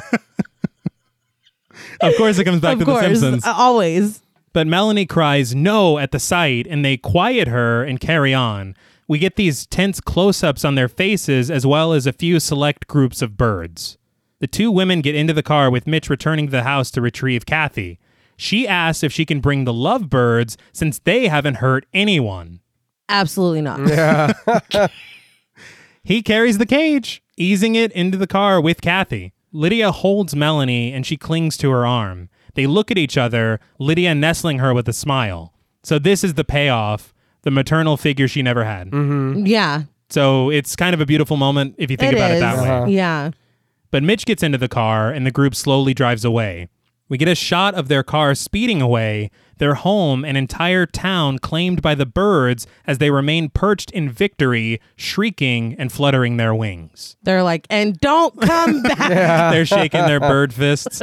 The the crazy thing I saw, this entire shot, according to Hitchcock, is 32 pieces of film spliced together in different sections. Holy You've got some birds on the porch, that's one bit of film. You got birds in the trees, that's one bit of film. You got them driving down the road, that's another bit of film. You got the sun Wow. beaming from the Damn. clouds. Like it is so much stuff spliced together. He said it was the most difficult shot of the entire film. That's incredible. Yeah. And again, you would never know. No. No. You would think that it's the matte painting of the background. Yeah. And then them just driving away. But no, like they did that That's shit. nuts. not- But I have to ask the customary question what did you guys think of the birds? Like I said, I, I, I the movie isn't bad. Mm-hmm. It was just a little slow.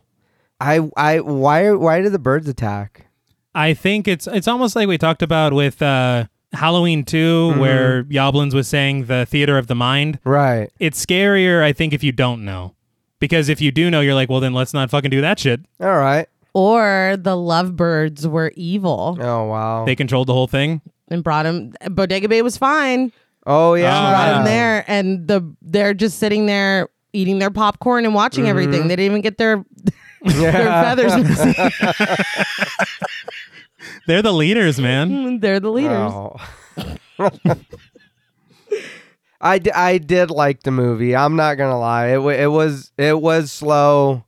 Uh, I feel like it was a little longer than it should have been, but I mean, it Agreed. wasn't bad. It wasn't a bad movie. Not my style, but um, it was okay. It was decent. That's fair. I mean, I can see how it's especially now not for everyone, Yeah. but I can also see why it's a classic. Right. No. No. Yeah. So- you can. Yeah. I like it. I think I like it even more now after talking about it than I did because I liked it already, but I think I I have a deeper appreciation for it now. But there is a lot of um, why are you doing that? Besides the fact that Hitchcock told you to, like, Yeah. a lot of the the motivations don't make Mm-hmm. sense and then we have this like weirdly specific story of where all these people Yeah. came from and all their situations and we get really no resolution to anything Yeah. um but i guess you can kind of make up the your own ending in your mind uh they get out or they don't and i think the, the i like joke about the lovebirds being evil or whatever but the fact i don't i don't think that he had it be a big deal of them bringing the birds with them if there wasn't something with those birds i feel like kathy would have just quietly been holding them and gotten in the Yeah. car but she's like they haven't done anything like i don't know Yeah. You I don't know. Maybe it could be down like to a simplistic theme Mm-hmm. in that love perseveres. Maybe, or since they're caged, because it was really only the the loose birds. Yeah. that- Right. You know, I mean, who knows? you know how the saying goes, a caged bird rarely fucks you up. a caged bird doesn't peck your eyes out. But no, I think I think that's an interesting theory. I per, I, I like this movie a lot personally.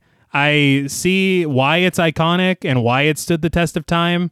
I think it's very fun, and I love to watch the descent from that meet cute rom com for sure. to basically the end of the world. Yeah, One thing I did want to point out is that there were two ideas for other endings for this film.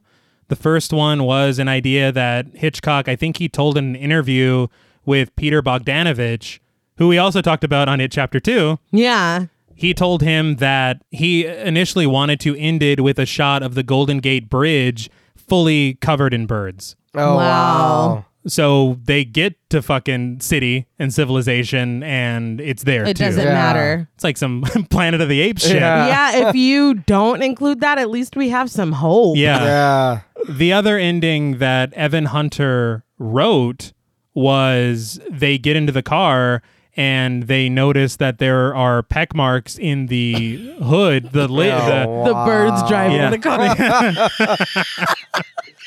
but they, the tires are just birds. Yeah. they that's fucking ridiculous. But they they basically have another little attack from the birds on their way out of town. Yeah. God damn. but then I think they do make it. The issue was it was going to be a lot of it was a bird attack with a moving car. that's a lot. He said it would have taken so much more time for Hitchcock to shoot it. Uh, oh yeah. yeah. so literally what I read is that he just cut the last 10 pages from the script. Holy shit. Damn. And so that's the ending So that's we get. why we're kind Yeah. of we're kind of like what happened. yeah. And personally, I think the ending I like the Mm. ambiguity Yeah. because it's like, you know, well, if they get to San Francisco, are they safe? yeah. yeah. I don't know. But no, I, I really like this movie. And there's this ability to have so many readings of the film. You can either see it as almost like a thing about nature, you know, uh, almost like an environmental message. Right. You can see it almost, I saw, like we talked about with The Take, with a discussion of women, Yeah. uh, Annie and Melanie being in competition with each other and it ending in bloodshed. and almost Lydia feeling in competition with them too. Exactly. Like they're So so it's- that's what it's I'm a saying. lot. These like weird, this weirdly specific story and situation. I don't think that that's just on accident. Oh, no. You know what I mean? Mm-hmm. And they even said the title on the take. They said the birds could be the slang Yeah, women. Yeah. Right, yeah. Right. It's like it's a So, lot to it dissect is. and think about. And I just don't I don't think that it was meant to be just a straightforward these birds are mad movie. Yeah. Like I think there is something more in there. But I guess that leads us to ratings. Mm-hmm. I really enjoy this film. On the positive side, I love the dialog Mm-hmm. I love the meticulous direction, not that scene. I was gonna say maybe too meticulous at sometimes. Yeah, I think knowing what you want in a shot is fantastic, but actors are people. Yeah, let's not forget. But the effects for the time are incredible. The performances from the cast, fantastic. Yeah. The chemistry of the cast at the same time. True. I think the biggest success that this film has is making something mundane scary. And it does. Yeah. Because I'm telling you, man, when a bird landed on my car at HEB this morning, like I guess I just live at E HEB. yeah. Yeah. But that brings me to my negatives. Something about the pacing, it feels long. It's yeah, it's off for sure. I can't put my finger on it, but there's just something about it. And also, a negative is the meticulous direction. Yeah. that scene, as incredible as it is to watch, right. knowing the story behind it is very upsetting. Absolutely. And knowing the story of Hitchcock and Hedren later Mm-hmm. on, Yes. it's upsetting. Yeah. And shout out to her. She's still alive. Yeah. She turned 91 in January. Damn. Nice. That's, I mean, that's a bad bitch. I don't Yeah. know what else to say. She could be listening right now. A to B. We love you, Tippy. Can you introduce me to Dakota Johnson? but on a scale of one to 10 pecked out eyes, I am going to give the birds eight out of 10 pecked out eyes. I was really caught on a 7.5 the entire time, but I have had way too much fucking fun talking about this movie Been a lot of fun. it may have clouded my actual rating, Yeah. but to me, it, this movie just became an eight. But I will now open the floor to you. So the problem I had with this movie, like it was the same thing, was the pacing. But I took this movie, and your sister didn't agree with me, but I knew she wouldn't. My thing is, I took it like the environmental way. Okay. So to me, this is just the OG happening movie. Listen, so I was like, wha- I was like, this is just the happening. I was like, what the fuck am I watching? listen, I did agree with you because I had the same thought when Oh, I no, was yeah, watching it okay. that M. Night was definitely inspired. Yes, you did say that. Well, but you it- did say that. M. Night has always cited Hitchcock See, I didn't Well, know no, Oh, that. as an Okay, influence, yeah. not for the happening, but in, in general of his film Yeah. career. Well, I, Oh, all right. I, Yeah. I like M. Night. I ride hard for M. Night. Yeah. I get made fun of for it. Well, let me let me just say time out but because the happening, I can't ride. I got this is my Why? stop, M. Night. look, the ha- the happening is when I realized that we might have some worries, but yeah. people don't give him his due for making all, three almost perfect films. They don't, and I, Yeah, that's why. no. Okay, and uh, we've already talked about. I like the village. Maybe it was just on Talk Mortem, but I even ride for the village, and well, it got real quiet. but um, I do agree that it's I feel like Hitchcock executed it, no. Yeah. and I think M Night did not. Yeah. No, I will. And I would agree Hitchcock with that. also didn't have Tippy Hedren going, "What? No." no, he was just tying You birds to gotta people. believe in Yeah. science. Well, you know, and telling that telling that kid his face was perfect. yeah. yeah, that was weird. That was I don't- weird. it's down to the execution. But, But- I, I do think that the, No, you're right. I do think it's very similar. You guys like hot dogs, don't you? It's like, what the fuck are you talking about? What is happening? But we're, we're going off the rails. I'm sorry. Go But ahead. no, yeah, I I did uh, I did enjoy this movie, um, but it was a little long, Mm-hmm. and it did a lot of. Some of the scenes were like when she's looking at the fire. I'm like, we didn't need to do all. It was a little funny. Yeah. but it uh, uh, needed more Tipper. yeah, I guess. all right, Alfred. Um, the teacher didn't need to die. No. You No, know, she was the agreed. best part. She didn't need to die.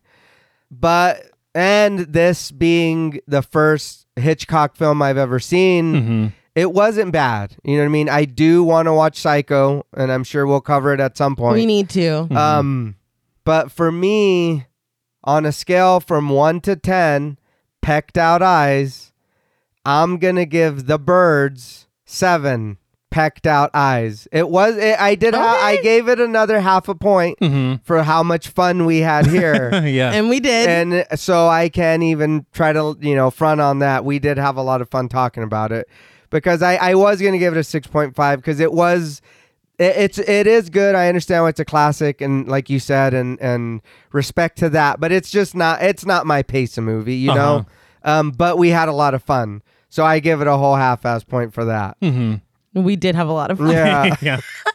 I just want to uh, apologize for our Hitchcock. I think impressions that it's just important to slowly de- apologize for them. just slowly devolved and devolved. Um, and I do think I need to take a class on birds because I, d- I don't know how they work. Hey, at least you knew what a titmouse was. I did. I did know what a titmouse was. Um, I don't think that I really need to go through. I agree with everything that you guys said. Yeah. Um, I think a big issue is the pacing for me and kind of knowing how the sausage was made. Yeah. In regards to his treatment of Tippy Hedren because it is disgusting. Mm-hmm. right. But I, this is a really, it's a really great film, and I can see why it's kind of stood the test of time. Mm-hmm. I'll be honest, we put up this kind of animals attack themed poll on the Patreon, and I was not expecting this film to win. Yeah. No, and it ran away with it It- flew away with Yeah, it it flew- flew, yeah. flew away with it. Um, by a lot. Like it Yeah. wasn't even close, and I'm glad it did because did we have more fun than I expected us to have? uh, I'm I'm grateful for it. Yeah. But yeah, not to rehash everything. Um, I'm gonna go straight in the middle, and on a scale from one to ten, pecked out eyes, I'm gonna give the birds a seven point five. It's not a perfect film, but I will say that I can't help but appreciate the filmmaking Right. Mm-hmm. and the performances. I mean, I know I said I wasn't going to rehash everything, and here I am Yeah. rehashing it. But it's it's just a great film. If you've never seen it, or if you haven't seen it in a while, I would definitely recommend revisiting it because and then hang out with us and talk about it. 'Cause That, was, that might have been the best part for me. Well, that's all from us at Podmortem. What would you rate the birds and what should we watch next? Let us know on Twitter at the Podmortem. Don't forget to follow us on Instagram and like us on Facebook.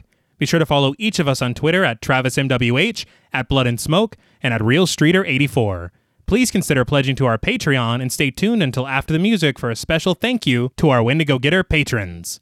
And remember, danger can lurk where you least suspect it. A lack of awareness is for the birds. Until next time.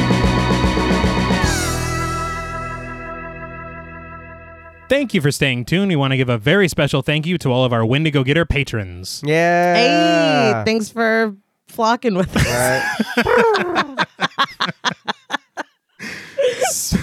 Special thank you to Chris Ontiveros, Kristen Lofton, Megan Martinez, Kimberly Bass, Melanie Van Houston, Sophie Hodson, Anthony Jerome M, Jordan Nash, Kent and Allison O'Morton, Guy54, Lala Thomas, Travis and Nisa Hunter, Miguel Myers ATX, Mandy, Jennifer Perez, Pierre Lombard, Carissa, TJ Bronson, Gabrielle Trevino, Spooky Mom, Andy Teague, Applin Ontiveros, Karima Rhodes, Antonio Huerta, Kimberly Kleindienst, Will Brown, and Linda. Thank you all so much. Thank you, thank you, thank yeah. you. Thank you. We appreciate every single one of you. You are all truly unbelievable.